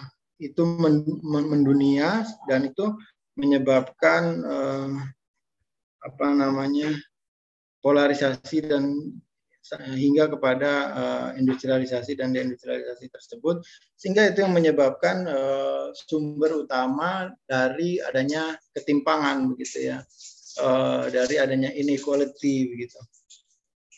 Nah, uh, apa yang baru juga di sini menurut saya apa yang disampaikan oleh Piketty adalah uh, bahwa uh, berdasarkan data-data yang dia peroleh begitu uh, adanya uh, ada adanya uh, praktek negara misalnya seperti yang disampaikan Adam Smith ya yang mengusulkan adanya low taxes, balance budget, absolute respect of property rights, ya competitive goods and labor market gitu ya. Uh, di situ uh, mengusulkan adanya low taxes gitu. Tetapi yang mungkin uh, sudah diadopsi di Cina uh, pada saat itu begitu. Tetapi apa yang terjadi di Prancis dan di Inggris misalnya antara tahun 1500 dan 1800 ya, justru ada adalah uh, high taxes gitu. dan high taxes ini uh, ya untuk membiayai pengeluaran-pengeluaran terutama di bidang militer antara tahun 1500 dan 1800 yang pada saat itu sering terjadi uh, perang gitu. Nah, tetapi uh, high taxes ini uh, justru menyebabkan adanya industrialisasi tersebut justru menyebabkan adanya divergensi tersebut justru menyebabkan Eropa uh, mengalami divergensi dari negara-negara lain gitu. Jadi sehingga uh, seolah-olah Piketty mengatakan bahwa yang terjadi bukan seperti yang diusulkan oleh Adam Smith gitu. Tapi yang terjadi adalah yang bisa menyebabkan kemajuan adalah high taxes begitu. Eh, nah, eh, kalau kita melihat eh, data tadi yang ya, berdasarkan penjelasan tadi, ini datanya, gitu kita bisa melihat banyak adanya ownership of modes of production dan ownership of uh, property gitu ya, yang saling berkorespondensi begitu, sehingga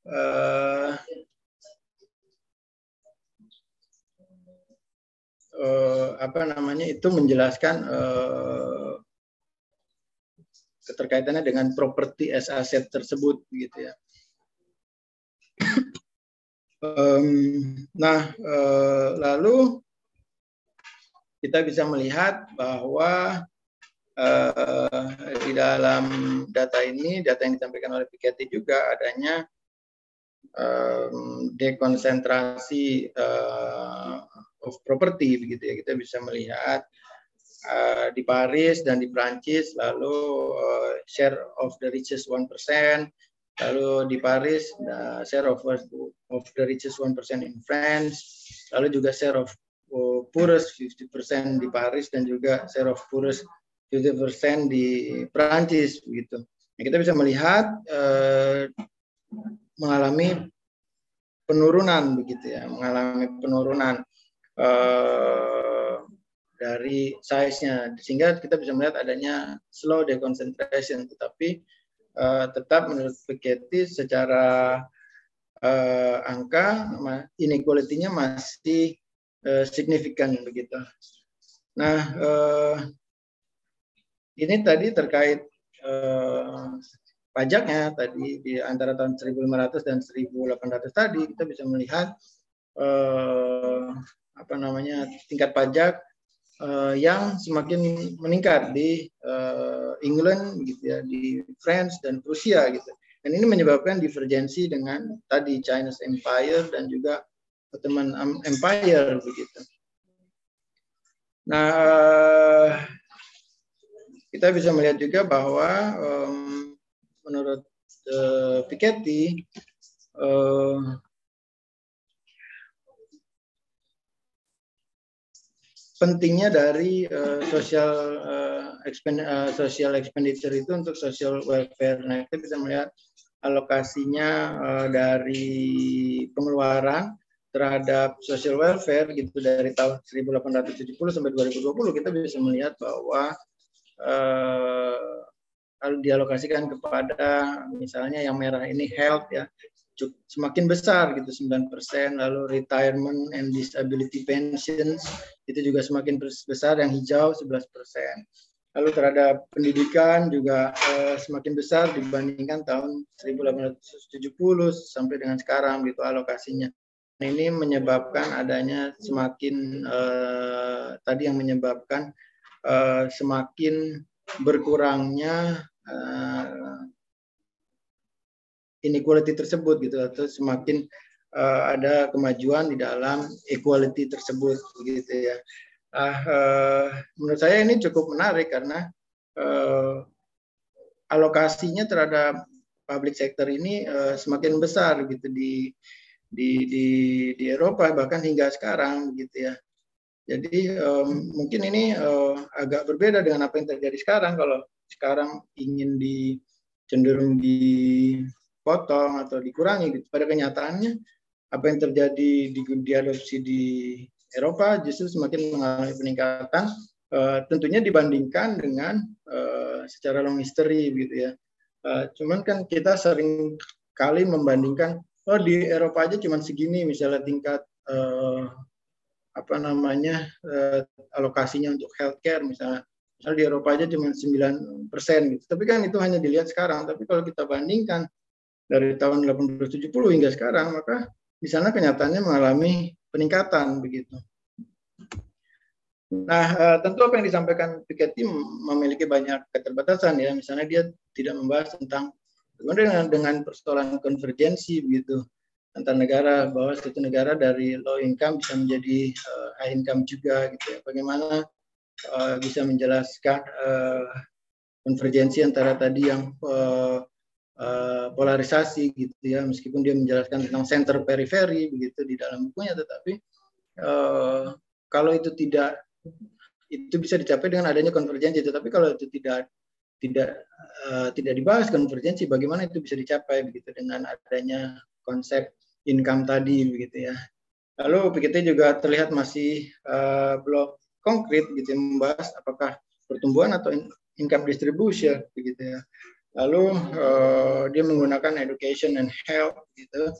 Tetapi uh, langsung seakan-akan itu bisa loncat uh, menjelaskan equality menentukan ya uh, equality. Nah uh, ada kesan uh, uh, langsung loncat begitu ya.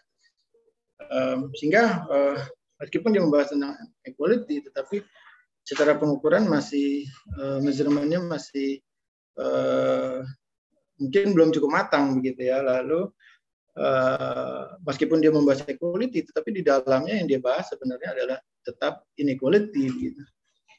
Nah kalau kita melihat uh, di indeksnya gitu di dalam bukunya ya kita bisa melihat memang uh, lebih banyak dia menggunakan term-term uh, yang uh, seperti misalnya national income, environment, education gitu ya, uh, equality, progressive tax itu dibandingkan dia menggunakan term inflation atau interest rate atau minimum wage gitu ya dan juga kita bisa melihat ada unsur filosofinya di situ dia menggunakan Plato, Rousseau, Tocqueville, ya, Bernstein. Lalu dia juga menggunakan ada sektor gitu ya, tekstil. Um, dan kita bisa melihat juga uh, menggunakan term-term yang heterodoks gitu ya termasuk misalnya adanya ada uh, di mana di pembukaannya juga dia mengatakan ada dia thank you to Atkinson gitu ya. Um, oke okay, mungkin itu penjelasan dari saya uh, Pak Dida. Uh, terima kasih. Baik Pak Faru uh, ya tadi disebut juga para filsuf yang uh, apa namanya dikutip oleh Piketty antara lain John Jack Rousseau ya dari uh, social contract itu karena Piketty juga bilang bahwa ia mengutip John Jack Rousseau bahwa uh, private property itu kan sebenarnya uh, awal dari apa yang kita sebut sebagai inequality ya. Baik, uh, selanjutnya saya akan ke Pak Arief Budimanta. Uh, ini mungkin sekalian juga nih Pak Arief menjawab pertanyaan dari Pak Sony Harsono. Pak Sony Harsono, kira-kira kita ini kan membincang Piketty, lalu juga membincang tentang gagasan-gagasan bagaimana merumuskan apa yang kita sebut sebagai equality eh, dan semacamnya. Lalu apa sih kira-kira relevansi untuk kita semua? Atau eh, apa namanya? Eh, apa sih yang bisa kita lakukan lah dalam konteks perekonomian Indonesia saat ini? Silakan Pak Arief.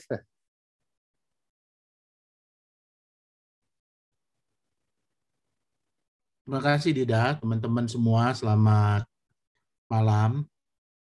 Uh, saya akan meneruskan aja beberapa uh, pemikiran yang berkembang. Ada catatan satu lembar aja ini yang kami siapkan. Kalau mohon izin share ya Dida ya. Silakan Pak ini semacam uh, jadi kalau kita lihat ya yang pertama premis dasar dari Piketty ini uh, kita nggak bisa langsung jumping ke brief history of equality. Uh, tentu harus dilihat dari beberapa pemikiran awal seperti Capital in the 21st Century maupun buku Capital and Ideology maupun uh, apa namanya Time for Socialism yang merupakan kumpulan dari eh, artikel-artikel uh, ataupun opini Piketty di media. Dan terakhir yang adalah sebuah saya mengatakan mungkin sebuah pemadatan ya dari gagasan dan pemikirannya uh, dari uh, buku Capital in the 21st Century dan Eh, Capital dan Ideologi maupun buku awalnya yang terbit di tahun sebelum tahun 2000 ya kalau saya tidak salah yang terkait dengan riset mendalam tentang inequality.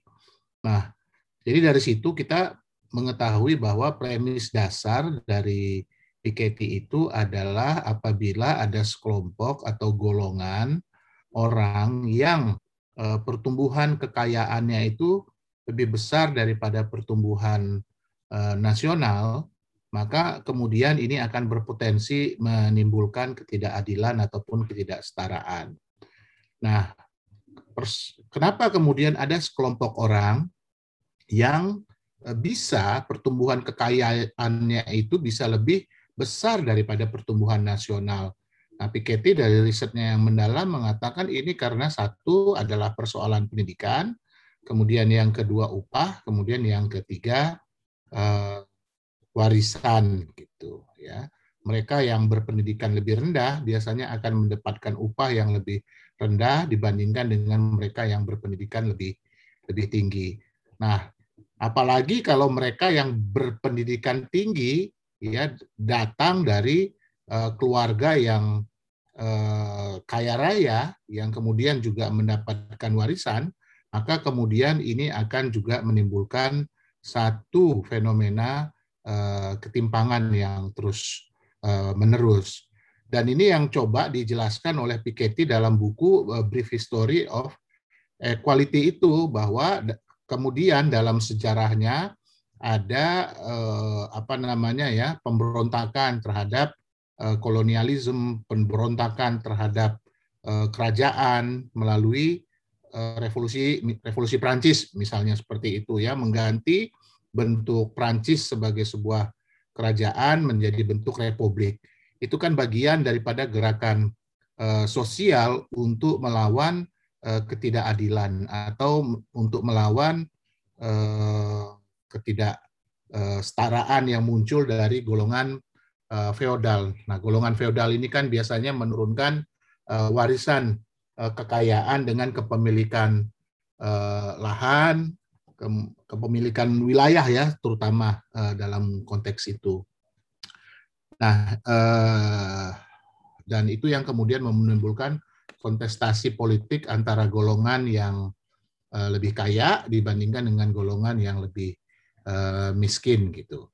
Nah, itu yang pertama. Nah, kemudian yang ke Dua, dalam konteks untuk menyelesaikan persoalan ketidakadilan ataupun ketidaksetaraan itu, Piketty menekankan pentingnya redistribusi dalam hal ini melalui uh, pajak, baik itu pajak yang sifatnya progresif maupun inheritance tax ataupun pajak warisan.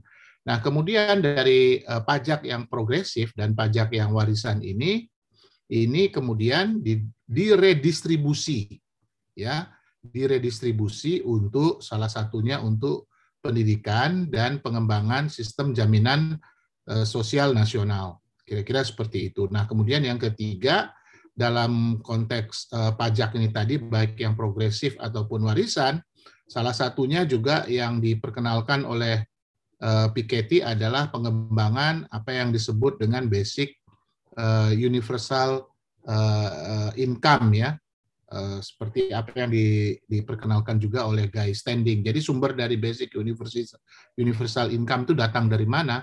Datang dari eh, pajak yang bersifat progresif dan warisan pajak orang-orang kaya gitu yang didistribusikan untuk pendidikan dan pengembangan eh, jaminan sosial eh, nasional untuk kesehatan, tenaga kerjaan dan pensiun. Tadi saya rasa Fahru udah menyampaikan satu nukilan dari eh, lembaran buku Piketty yang menggambarkan mengenai eh, bagaimana penerimaan pajak itu kemudian didistribusikan, diredistribusikan sejak abad eh, awal abad 20 ataupun pertengahan abad 20 sampai sekarang di mana persentasenya semakin besar untuk pendidikan maupun untuk uh, insurance gitu.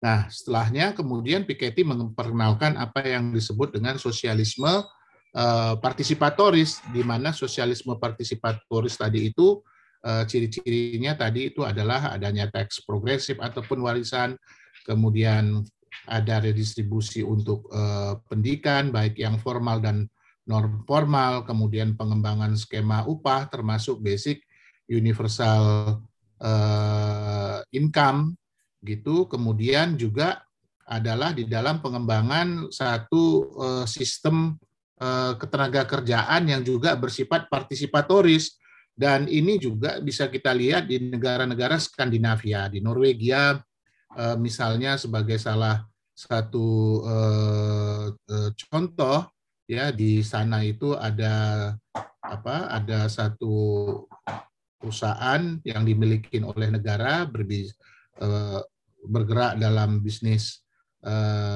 minyak begitu itu mengembangkan skema uh, co-determination dan itu juga direpresentasikan dalam bentuk undang-undang. Nah, bagaimana pelaksanaan skema co-determination ini dalam konteks tenaga, kerjaan ya? Nah, yang satu bahwa tenaga kerja uh, pekerja itu memiliki hak hak suara dalam menentukan keberlangsungan uh, perusahaan dalam satu uh, institusi yang disebut dengan assembly gitu. Itu diatur oleh undang-undang di uh, Norwegia tentang undang-undang PT-nya mereka ya. Ada assembly, kemudian tenaga kerja juga ikut terlibat di dalam proses pengambilan keputusan operasional perusahaan karena ada perwakilan di sebagai uh, eksekutif ya di di sana. Nah, kemudian yang ketiga yang paling penting lagi tentu adalah skema Eh, perpajakan ya, skema perpajakan yang yang yang baik. Nah, bentuk daripada sosialisme partisipatoris kenapa itu bisa uh, terjadi ya? Karena memang ada sebuah kekuatan partai politik ataupun kekuatan demokrasi yang progresif.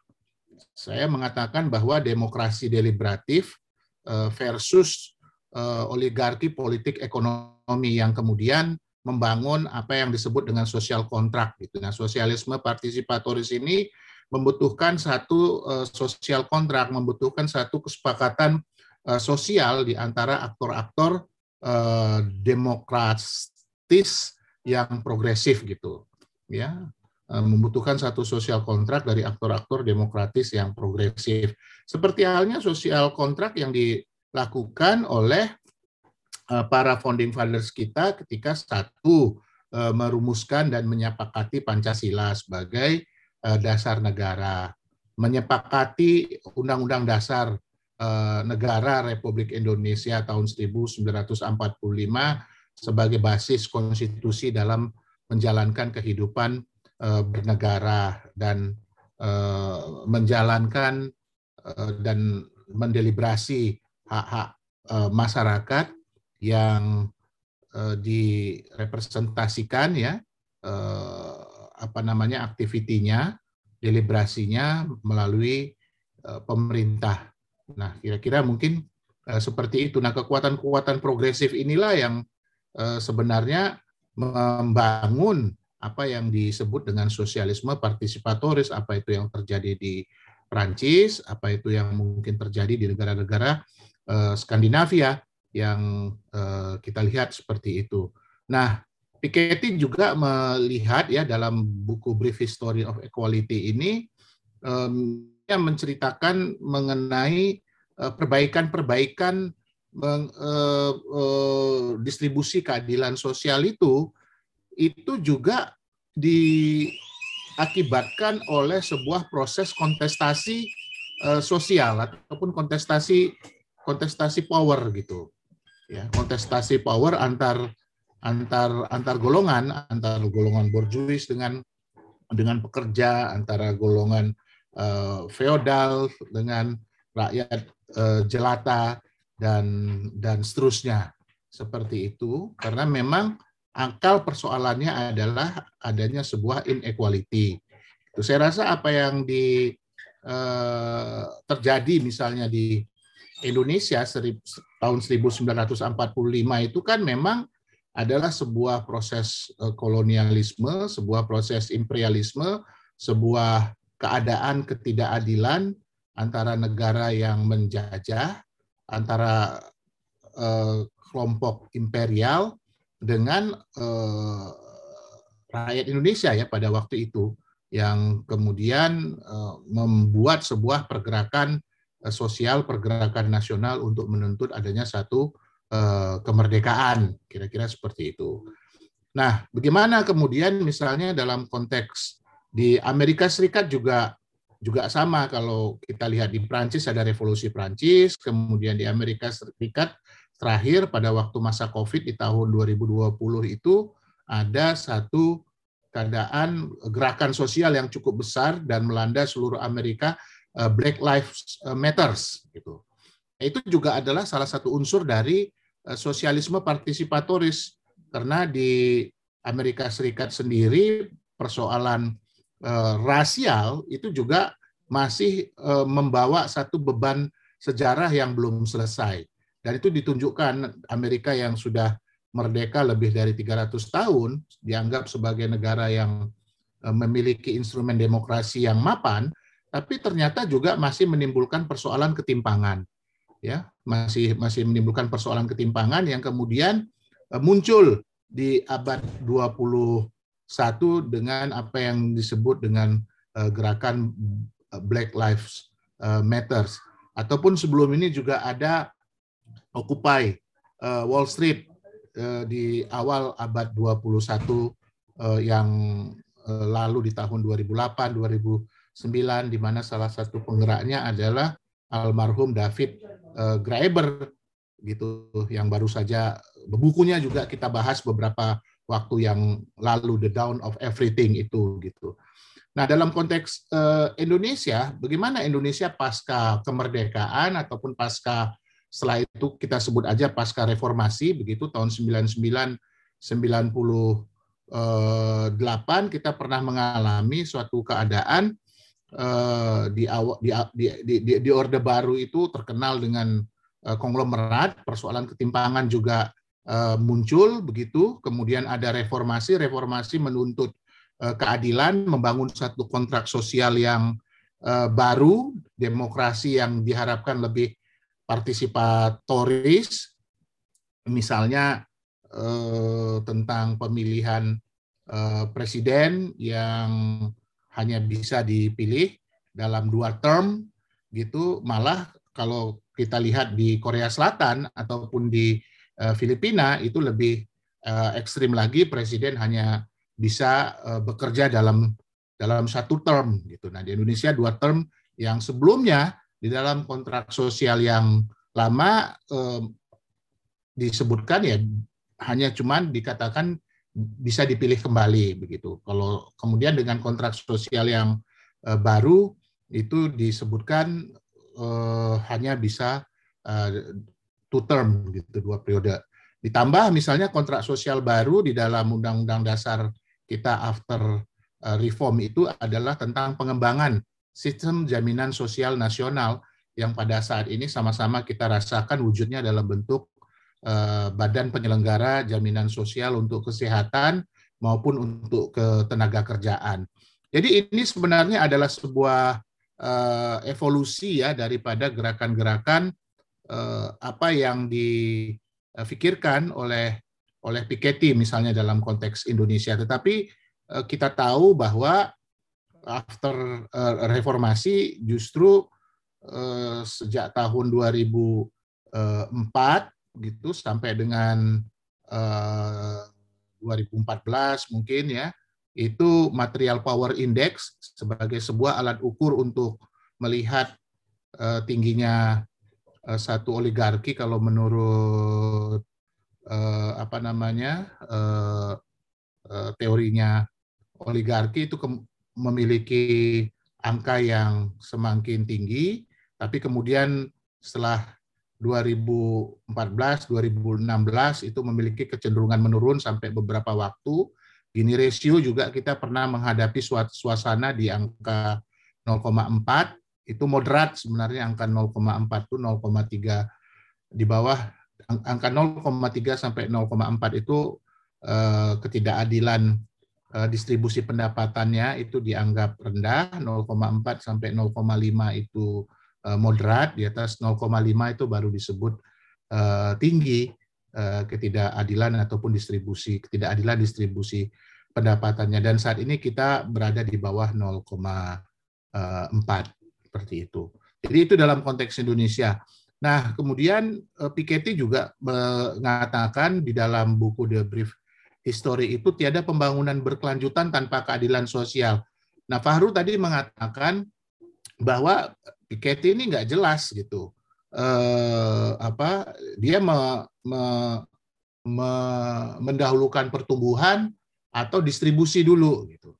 Kalau saya mengambil kesimpulan bahwa sebenarnya kalau dalam perspektifnya eh, Piketty kelihatannya melalui pencapaian keadilan sosial maka kemudian akan menghasilkan pertumbuhan.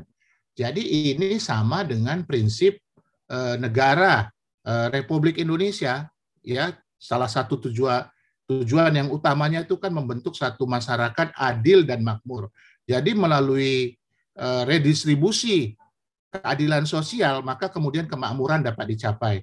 Nah, kemakmuran dapat dicapai itu melalui pertumbuhan. Nah, pertumbuhan itu dapat dicapai apabila ada redistribusi keadilan sosial, apabila ada distribusi keadilan sosial, apabila ada reforma kapital. Ya kan? Apabila ada reformasi kapital, baik itu kapital dalam konteks sumber daya manusia, baik itu kapital dalam konteks finansial, modal, baik itu kapital misalnya dalam konteks eh, lahan ataupun ataupun land. Nah, land ini bisa bisa menjadi itu kan eh, finansial, kemudian eh, manusia, kemudian tanah itu adalah moda produksi, mode of production.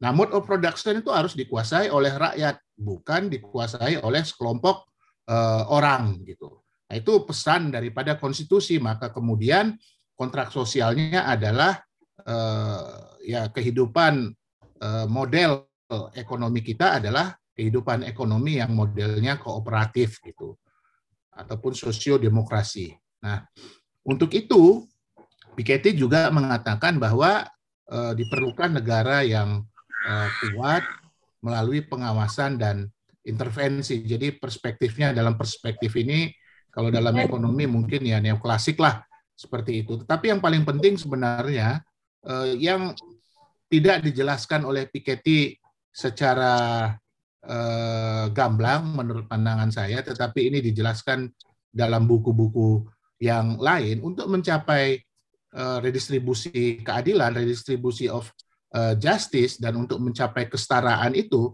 yang diperlukan dalam konteks uh, pada saat ini ya adalah kekuatan politik yang progresif, kekuatan demokrasi yang yang yang progresif gitu. Sehingga kemudian batas-batas uh, apa batas-batas batas-batas uh, kekuatan yang condong untuk uh, mengarahkan uh, uh, dunia ya, mengarahkan dunia menjadi sebuah dunia yang dikuasai oleh sekelompok orang. Nah, itu yang ada perlawanan gitu dalam konteks ini.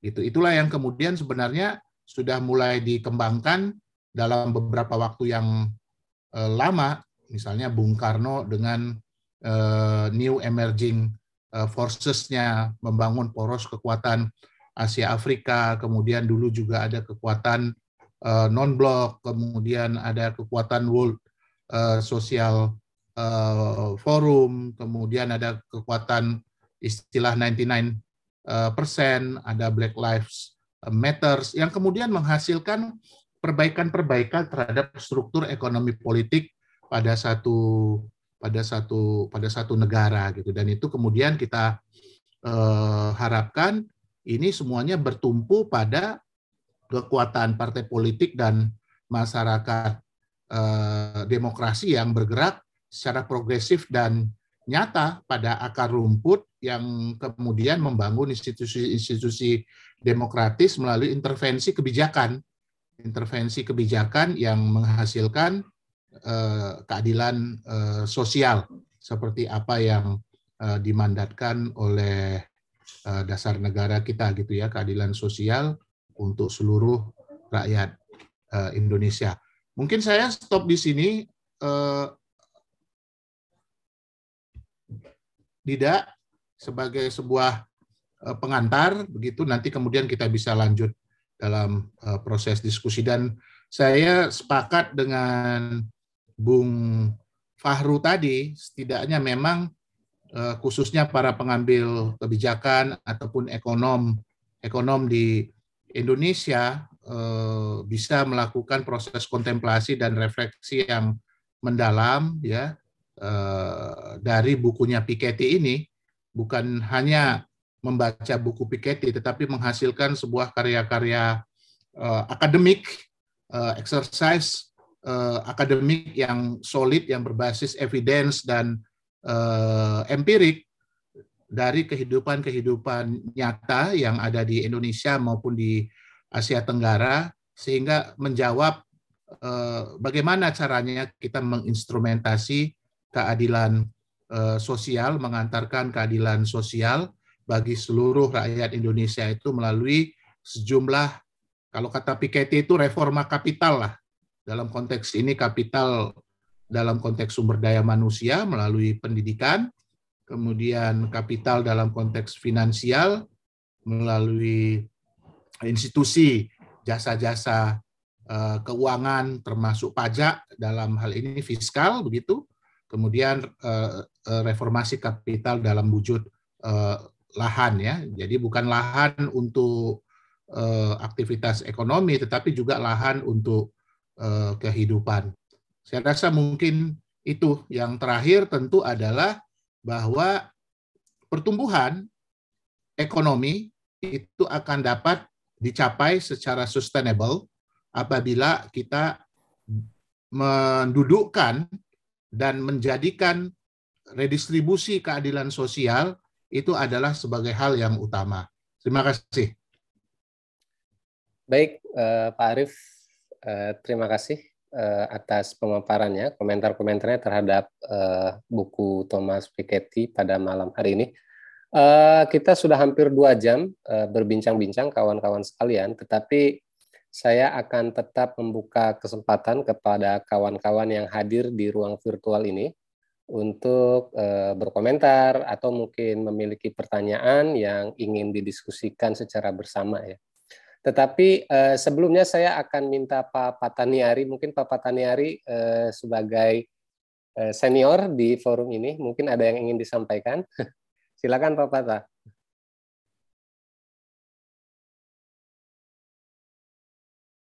Masih mute Pak Fatah. Selamat malam. Ya, selamat Sudah malam. kedengaran? Ya, silakan Salam, salam, assalamualaikum warahmatullahi wabarakatuh. Merdeka. Merdeka. Eh, saya tadi mengikuti pembicaraan-pembicaraan dan berbagai pemikiran yang ada. Saya mungkin sharing beberapa hal saja untuk eh, mengupdate ya, mungkin apa menyambungkan pemikiran-pemikiran yang berkembang dalam diskusi dan buku ini dengan yang sebetulnya sudah kita kerjakan puluhan tahun yang mungkin juga sangat banyak orang tidak mengetahui. Pertama, oleh karena orang langsung anti terhadap perubahan undang dasar, jadi mereka tidak pernah baca apa yang dirubah dan apa kenapa perubahan. Semua langsung anti tanpa memahami apa sebetulnya yang dirubah dan apa saja gagasan yang berada dalam perubahan tersebut. Salah satu contoh kami ingin sampaikan itu tadi adalah salah satu bentuk yang dirubah itulah merubah ketidakseimbangan atau inequality yang terjadi pada masa Orde Baru, baik dalam kepentingan hak-hak sosial politik maupun ekonomi, kita ketahui tersebut, di mana tidak ada kebebasan dan semua konsentrasi kekayaan terkonsentrasi secara vertikal dalam bentuk konglomerasi, sehingga yang ada memang cuma ada stabilitas politik, terus ada isu pertumbuhan dan pemerataan 8 jalur, itu pun kalau yang Golkar tentunya. Tidak semua orang terbuka dengan tidak ada kebebasan politik, tidak ada aspirasi, otomatis hak-hak rakyat tidak bisa diketengahkan, sehingga tidak pernah masuk dalam pembentukan kebijakan.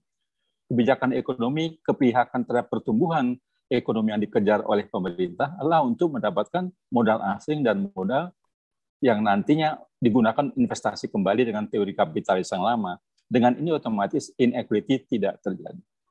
Nah, oleh karena itu kita melakukan perubahan-perubahan politik. Dalam hal ini pertama-tama memberikan kebebasan kepada rakyat, untuk bisa berserikat, bisa berkumpul, bisa bekerja, bisa semua dengan mengikuti ketentuan yang dijamin oleh konstitusi kita. Konstitusi menjamin dengan jelas pada pasal 7 setiap warga negara berhak mendapatkan pekerjaan dan penghidupan yang layak. Itu kewajiban yang jelas. Kita mengetahui bahwa sudah ada pasal 33, tapi pasal 33 laksanakan secara konsekuen oleh baru itu hasilnya kooperasi pasal 1, 2, 3 dikerjakan, tapi kok hasilnya konglomerasi. Kooperasinya habis, semuanya habis, tidak ada. Nah, di sini kita lihat persoalannya adalah oleh karena tidak berlangsungnya demokrasi ekonomi, otomatis demokrasi politik itu menghasilkan hanya konglomerasi yang kita sebut oligarki sekarang. Makanya dalam perubahan dasar kita, tampil pada ayat 4, yaitu diselenggarakan dengan prinsip demokrasi ekonomi dan prinsip kebersamaan sehingga nanti maju berkembang bersama, tidak sepihak ini katakan tadi. Dalam konteks yang Prancis tadi, kami perlu sampaikan bahwa masalah asuransi yang kita itu sudah dimasukkan diatur pada pasal 34. Termasuk tadi masalah memampukan rakyat kita sudah ada aturannya, yaitu cuma nggak dikembangkan, yaitu negara mengembangkan sistem jaminan sosial dan memampukan rakyat tidak mampu mampu. Nah, sehingga dengan ini peluang-peluang untuk mengejar inequality itu sebenarnya terbuka semua sudah. Nah, untuk melakukan perubahan tersebut, akhirnya kan kuncinya kekuasaan, Bang Apa pun kekuasaan menentukan. Kekuasaan adalah kalau tangan rakyat pasti akan memihak rakyat. Untuk itu kita berasumsi bahwa rakyat tersebut disalurkan oleh partai politik. Oleh karena itu, kalau kita lihat konstitusi kita, peran partai politik di Indonesia sangat luar biasa. Tapi sayangnya para pakar mengatakan bahwa partai kita dikuasai oligarki. Nah, mungkin di sini saya heran atau kurang sadarnya partai politik, maksudnya dia yang berkuasa menentukan kebijakan negara, bukan oligarki sebetulnya. Nah, di sinilah seharusnya partai menjadi partai pelopor. Kita berbicara kemajuan di Cina, di Vietnam, itu jangan dari segi kapitalismenya, bahwa perubahan terjadi oleh karena dipimpin oleh Partai Komunis. Sekedar informasi buat teman-teman yang hadir sini, pada saat perubahan undang dasar kami studi banding ke semua negara Eropa, hampir 50 negara kami kunjungi dalam 25 tim. Jadi tidak hanya teori buku. Kami kunjungi Partai Komunis Cina. Kami berbicara pada tahun 2000.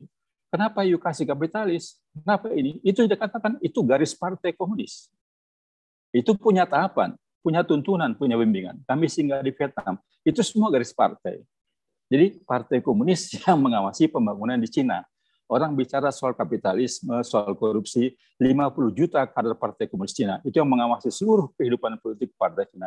Dengan demikian, walaupun kita ada mengatakan otonomi daerah, tapi dengan kader-kader partai yang memimpin daerah, sebetulnya otomatis garis partai itu merupakan garis kebijakan negara sebagai partai pelor. Dengan demikian, cita-cita negara kita akan bisa dilaksanakan oleh rakyat melalui berserikat dalam partai politik. Nah, di sinilah kami harapkan partai politik menjadi satu penentu. Kalau yang tadi disampaikan oleh teman-teman itu sebetulnya dalam konstitusi ada semua. Sekali-sekali coba usahakan baca pasal 34.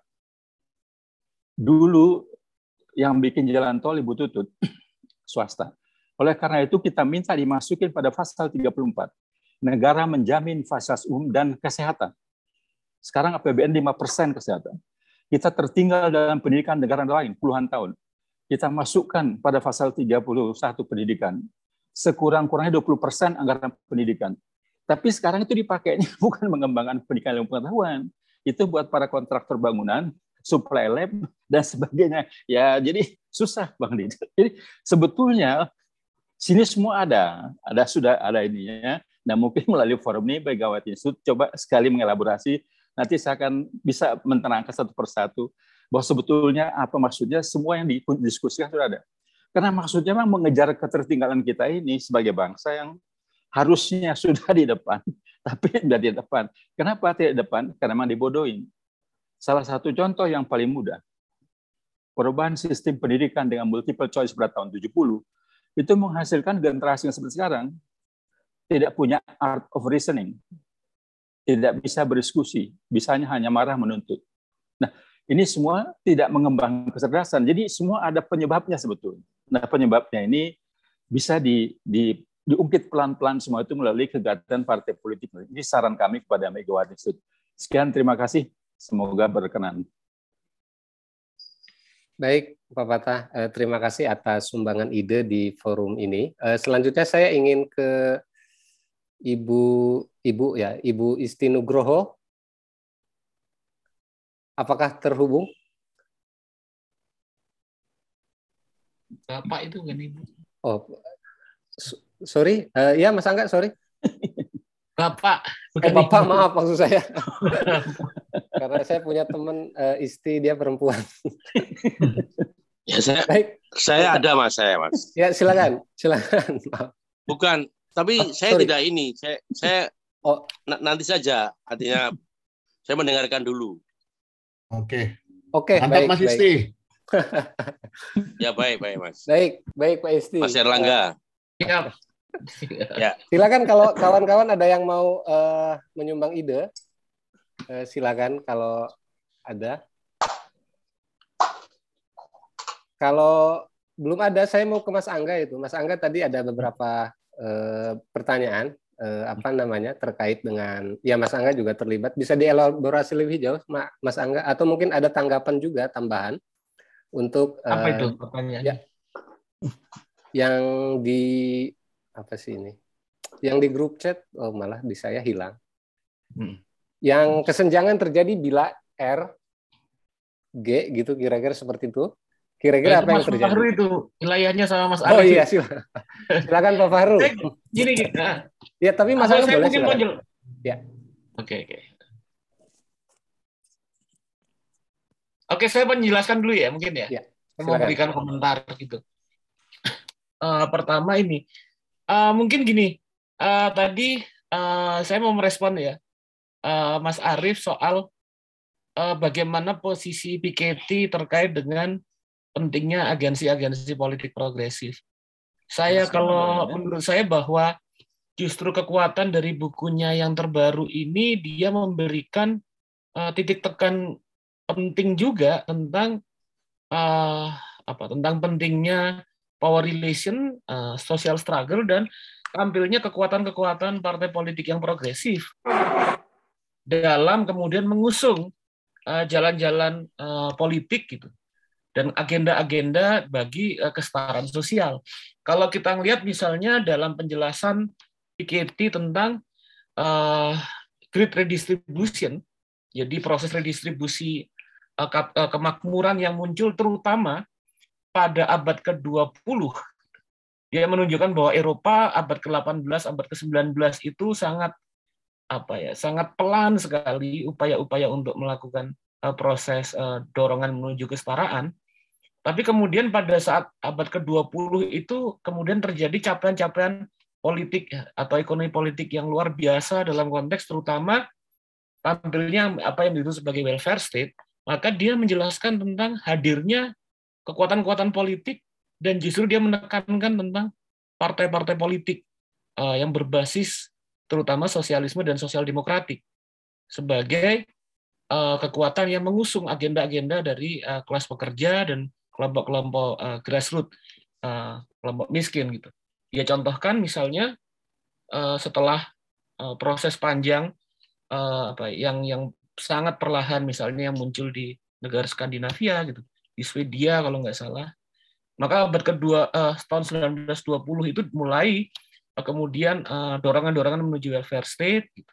terus kemudian progressive tax bagi orang-orang yang sangat kaya itu diusung oleh kekuatan sosial demokrasi dan juga kemudian hal yang sama juga terjadi yang uh, di Inggris tahun 1945 itu kemenangan Labour Party uh, yang masif itu mendorong pada inisiasi welfare state di sana dan juga munculnya yang menarik itu Piketty mena, uh, uh, mendor. Yang agak menarik itu ketika dia menjelaskan tentang Amerika Serikat, dia tidak hanya bicara tentang kekuatan politik seperti Partai Demokrat, gitu. Tapi yang dia munculkan adalah sosok pemimpin seperti Franklin Delano Roosevelt sebagai ya sebagai pemimpin yang mendorong program yang disebut sebagai New Deal.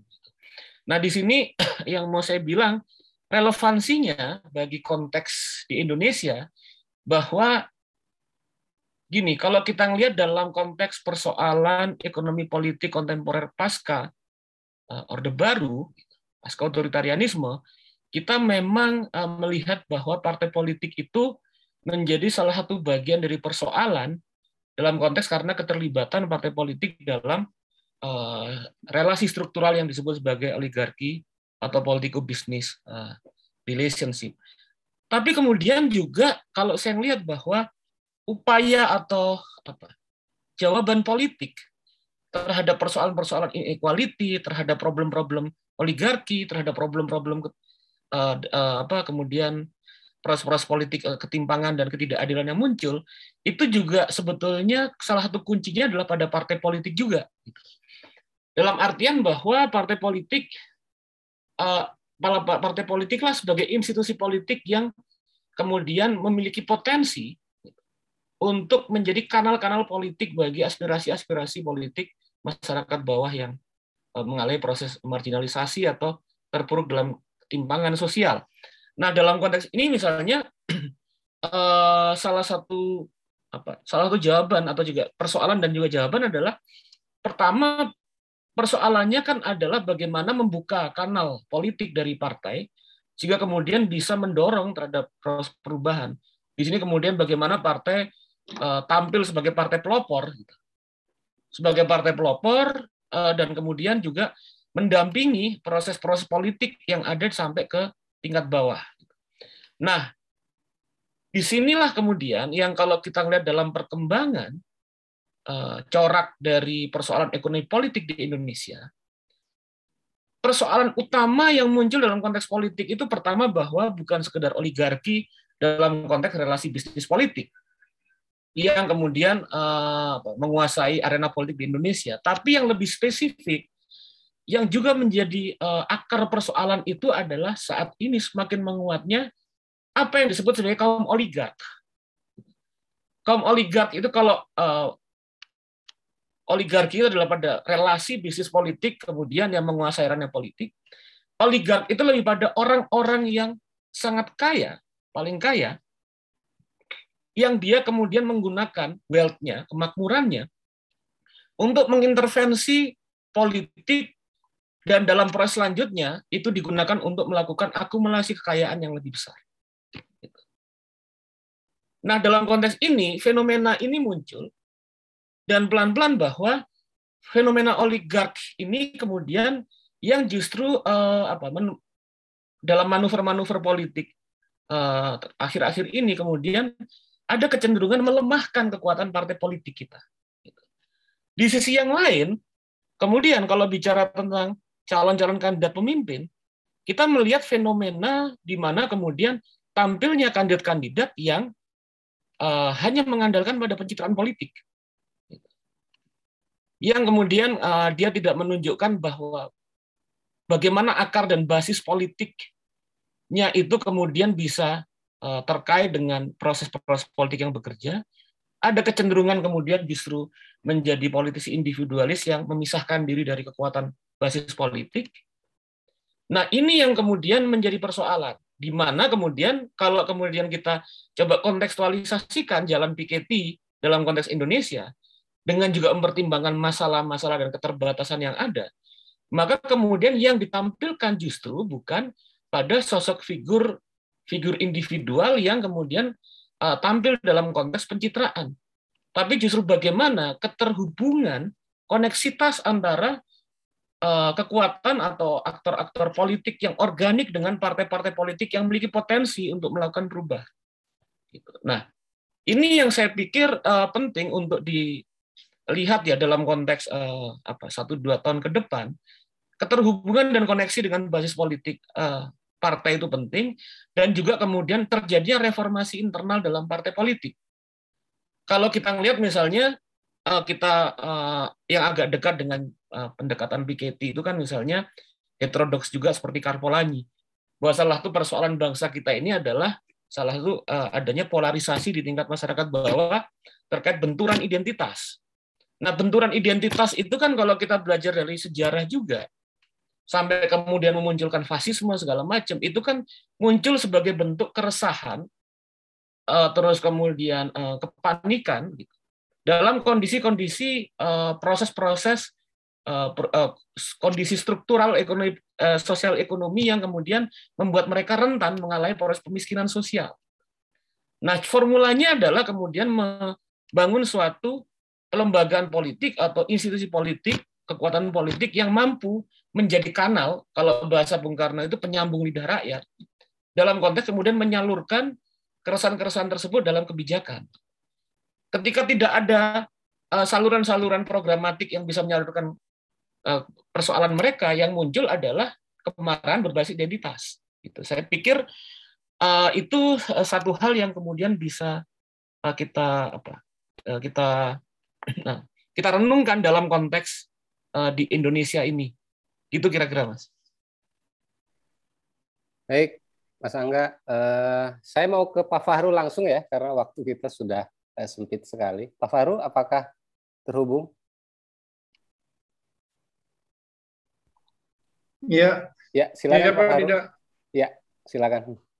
Terkait apa ya? Yang mana ya? Yang tentang uh, sebentar, yang ada di chat uh, ya, yang kesenjangan R, terjadi. RG itu. Iya, betul RG itu. Mana ya? Dari alam. Oke. Okay. hanya rumus ya malam-malam. hanya rumus okay. betul sekali. Uh, dari Pak Alam ya pertanyaannya sangat menarik gitu ya. Jadi kesenjangan terjadi bila R lebih kecil daripada G gitu ya. Kita tahu bahwa R itu kan rate of return on capital begitu ya. Jadi uh, sedangkan G-nya itu adalah growth begitu. Nah, jadi mungkin uh, kalau tingkat pengembalian modal lebih kecil daripada pertumbuhan, mungkin bisa kita bayangkan apa yang terjadi begitu. Jadi kalau misalnya uh, rate uh, investasi kan kapital ya, uh, rate of return on capital begitu lebih kecil daripada pertumbuhan, uh, maka bisa kita uh, bayangkan apa yang terjadi bahwa yang terjadi misalnya uh, apa namanya sebagian besar uh, profit itu ya termasuk dalam rate of return on capital ya profit interest itu lebih kecil daripada pertumbuhan gitu padahal seharusnya uh, profit dan pertumbuhan itu uh, bisa eh profit interest itu justru harusnya bisa mendorong kepada pertumbuhan itu begitu. Nah, um, kalau kesenjangan terjadi bila uh, R lebih kecil daripada G. jika R lebih besar daripada G, kira-kira apa yang terjadi? Lalu yang kedua, pertanyaannya R lebih besar daripada G, jika R lebih kecil daripada G, apa yang terjadi? Uh, saya agak bingung pertanyaannya gitu ya, yang mana yang mau ditanya, tapi mungkin kira-kira gambarannya seperti itu Pak Alam. Jadi uh, seandainya tingkat pengembaliannya lebih kecil daripada pertumbuhannya, maka yang terjadi Eh, kira-kira uh, apa namanya kapital tersebut tidak tidak cukup untuk mendorong kepada pertumbuhan gitu. Sehingga uh, apa namanya kesenjangan bisa terjadi begitu ya. Atau ekonomi menjadi kurang bertumbuh gitu. Sedangkan kalau yang berikutnya R itu lebih besar daripada G maka dia bisa juga bahwa uh, semakin banyak profit tadi misalnya ada concentration of capital dan sebagainya tetapi bisa juga uh, itu menyebabkan ke senjangan itu bisa juga terjadi begitu. Nah, jadi uh, it depends gitu ya jawabannya it depends kalau menurut saya. Mungkin gitu kira-kira uh, Pak Alam tapi kalau menurut saya sih lebih bagus R-nya lebih besar daripada G tetapi tadi ada uh, apa namanya ada progresif tax itu tadi sehingga bisa mengurangi ke, ke apa namanya ketimpangan kesenjangan gitu inequality. Mungkin kira-kira begitu Pak Alam penjelasannya ya dari saya. Baik uh, Pak Faru uh, silakan kalau kawan-kawan yang masih apa namanya ada yang mau disampaikan saya masih buka kesempatan. Oh silakan ya. Oh Pak Hardi ya silakan senior Hardi. Terima kasih Mas Dida, eh, para pembicara Pak Arif, Mas Angga, Pak eh, Pak Haru.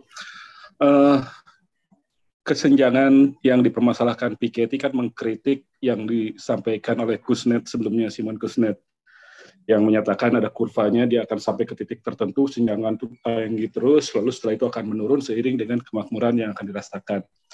Uh, Piketty mengkritik itu karena risetnya Kusnet di tahun belasan sampai tahun 48 yang menunjukkan adanya penurunan kesenjangan di negara-negara yang ditelitinya itu lebih karena faktor perang dunia kedua dan perang-perang lain yang banyak terjadi di negara-negara di dunia pada waktu itu. Nah, menurut Piketty kan faktor yang bisa membuat kesenjangan itu uh, berkurang adalah faktor penarikan pajak atas kapitalismenya dan pajaknya pajak yang berlaku global itu yang Piketty sendiri agak agak ragu. Saya ingin tanya misalnya ke Mas Angga, apakah sudah bisa terbayangkan negara yang semacam apa gitu? Karena kan Piketty mengharapkan ke peran negara gitu, bukan peran sistem ekonomi ansih gitu, tapi negara sebagai aktor utama ekonomi yang bisa membuat kesenjangan ini menurun uh, dengan pajak yang lebih berkeadilan.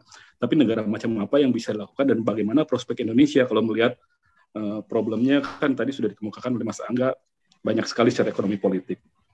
Lalu yang kedua, uh, pertanyaannya lagi, apakah memang kesenjangan itu menjadi problem yang besar? Toh kalau kita lihat Singapura dengan Indonesia itu kan gini indeksnya nggak beda jauh. Di tahun 2011 Singapura itu mengalami gini indeks sampai 4 0,4 sekarang 0,35 dia menurun. Tapi seperti kata Piketty penurunannya itu lebih banyak karena terjadinya krisis-krisis yang melanda dunia perekonomian yang sangat terkoneksi ke Singapura. Tapi kalau melihat sekarang Singapura 0,35, Indonesia 0,38, rasanya tidak terlalu jauh. Cuma masalahnya kan di Singapura yang termiskinnya itu upah minimumnya 30 juta kalau menurut kita. Sementara di kita baru sekitar tiga setengah juta rata-rata nasional, 3 juta lah rata-rata nasional. Nah, indeks ketimpangannya nggak beda jauh. Apakah memang menjadi isu penting ketimpangannya dulu yang harus kita berantas, atau memang kita harus berusaha bagaimana menghilangkan kemiskinan dan kepada siapa kemiskinan itu kita harapkan bisa menghilang apakah semata kepada negara atau dengan mengharapkan tumbuhnya korporasi-korporasi yang besar sedemikian besar sehingga mereka membutuhkan banyak sekali tenaga kerja, menyerap lapangan kerja demikian banyak, dan kemudian bisa memberikan eh, pendapatan yang memadai bagi warganya dan mereka bisa lepas dari kemiskinan. Jadi pilihannya akan seperti apa gitu yang terbaik. Itu mungkin ke Pak Arif Budimanta dan ke Pak Fahru. Terima kasih. Baik, uh, Senior Hardi, ada dua pertanyaan tapi menarik ya wacana dari yang ditawarkan oleh Pak Simara. Karena beberapa waktu lalu juga ketika kita diskusi tentang uh, Pilpres di Korea Selatan dan uh, Filipina, Pak Hardi juga bertanya, apakah kita masih bisa percaya negara, kata dia. Nah, iya Mas Angga, eh, bagaimana itu model negara seperti apa kira-kira yang memang ideal gitu, yang uh, untuk merespon pertanyaan Pak Hardi ini. Silakan Mas Angga. Ini sekalian penutup ya, Mas Angga, karena kita sudah uh, hampir dua jam setengah kita berbincang. Silakan. Liverpool udah mau main. Udah. betul, betul. Silakan Mas Angga. Jadi gini, kalau uh, menurut tadi sebetulnya sudah saya bilang bahwa menurut Piketty itu uh, corak negara yang kemudian apa ya, yang dia bayangkan itu adalah uh, berbasis pada demokratik sosialisme. Nah, tapi maksud saya Mas Angga, maksud saya itu untuk mencapai itu untuk Indonesia prasyarat utamanya itu mulai dari mana gitu? Oh gitu, bukan pada model negaranya ya Mas ya? Ya tadi udah dijelaskan kalau yang itu. Mm-hmm.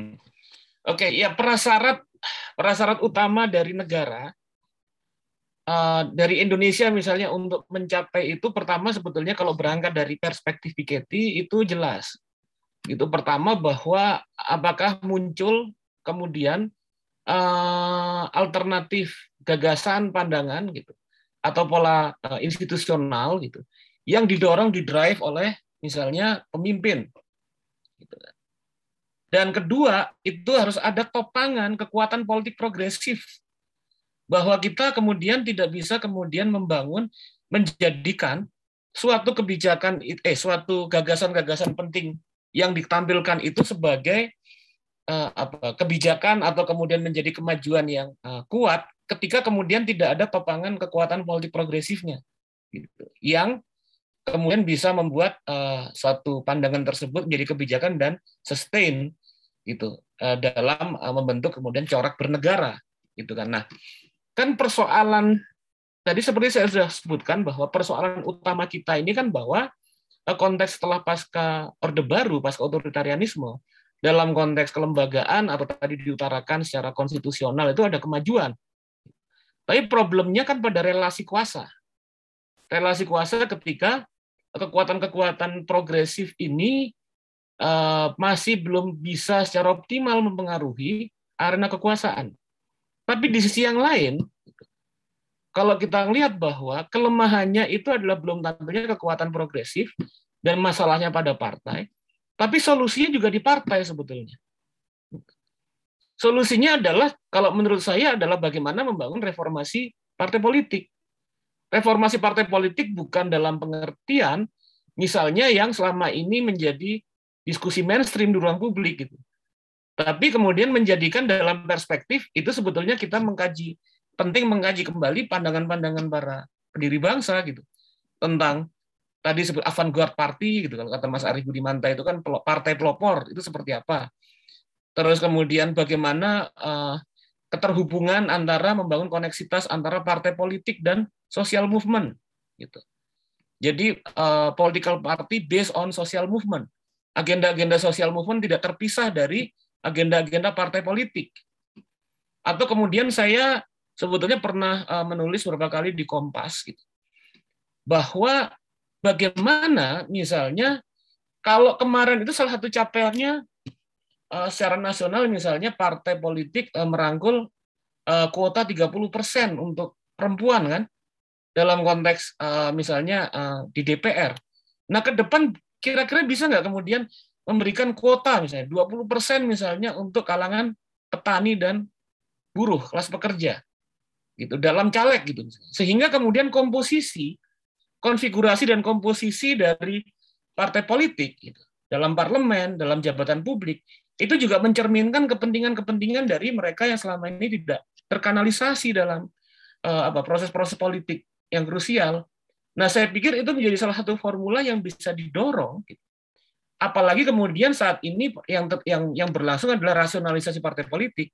Pilihan-pilihan seleksi uh, partai politik itu semakin lama semakin uh, mengkerucut dan semakin nggak uh, banyak gitu kan. Nah, partai politik yang bisa mengambil apa posisi-posisi politik bahwa menunjukkan bahwa kami peduli dan kami kemudian ber, berjuang untuk uh, apa, me mengkanalisasi dan menjadikan aktor-aktor utama dalam gerakan sosial, aktor-aktor dari kelas-kelas eh, masyarakat bawah, dari buruh, dari kemudian petani, dari masyarakat miskin, menjadi wakil rakyat, saya pikir itu akan eh, merupakan suatu perubahan besar. Gitu. Nah, masalahnya sekarang itu adalah bahwa begini, kalau menurut saya bahwa ini problem oligarki, kita tahu bahwa uh, yang partai politik dan juga kemudian kelompok-kelompok apa konglomerat itu menjadi masalah tapi kemudian tidak melihat bahwa partai politik sebagai kekuatan politik adalah juga menjadi solusi terhadap persoalan. Sehingga yang terjadi adalah uh, apa gejala-gejala deparpolisasi. Dan kemudian yang muncul adalah kemudian yang ditampilkan itu adalah para uh, figur-figur politik yang ditampilkan menjadi kandidat pemimpin tapi dipisahkan dari koneksitas dengan partai politik. Nah, dalam kondisi seperti ini ketika suatu figur politik misalnya yang tampil menjadi uh, kandidat, menjadi calon presiden segala macam, dipisahkan dari uh, apa fondasi basis politiknya, maka dia akan semakin rentan untuk untuk kemudian terintervensi oleh kekuatan oligark. Karena bagaimanapun proses politik membutuhkan power. Dan pilihan powernya apa? Pilihan power politics atau economic uh, economic power, politik political power atau economic power atau capital power. Nah, di sini pertimbangan bahwa ketika kita bicara kemudian Indonesia 2024 dan pasca 2024 harus melibatkan pembicaraan-pembicaraan yang tidak hanya dibatasi hanya soal kemudian yang disodorkan tentang siapa yang jadi presiden. Tapi formulasi kebijakan ekonomi politik yang seperti diutarakan Mas Hardi tentang bagaimana agar Indonesia menuju model seperti yang dibayangkan mengarah pada penguatan equality dan progresivitas. Nah, saya pikir demikian dari saya, Mas. Baik, uh, Pak Fahrul, langsung saya langsung saja ke Pak Fahrul, silakan.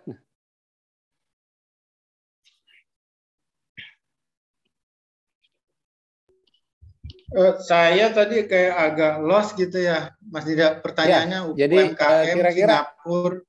Ya. Nah. Ya tadi ada data-data tentang uh, Gini ratio dan semacamnya, tapi pada intinya pertanyaan dari Pak Hardi itu apakah gitu ya inequality itu isu yang begitu penting gitu atau yang hmm. ya kurang lebih ya itu hmm.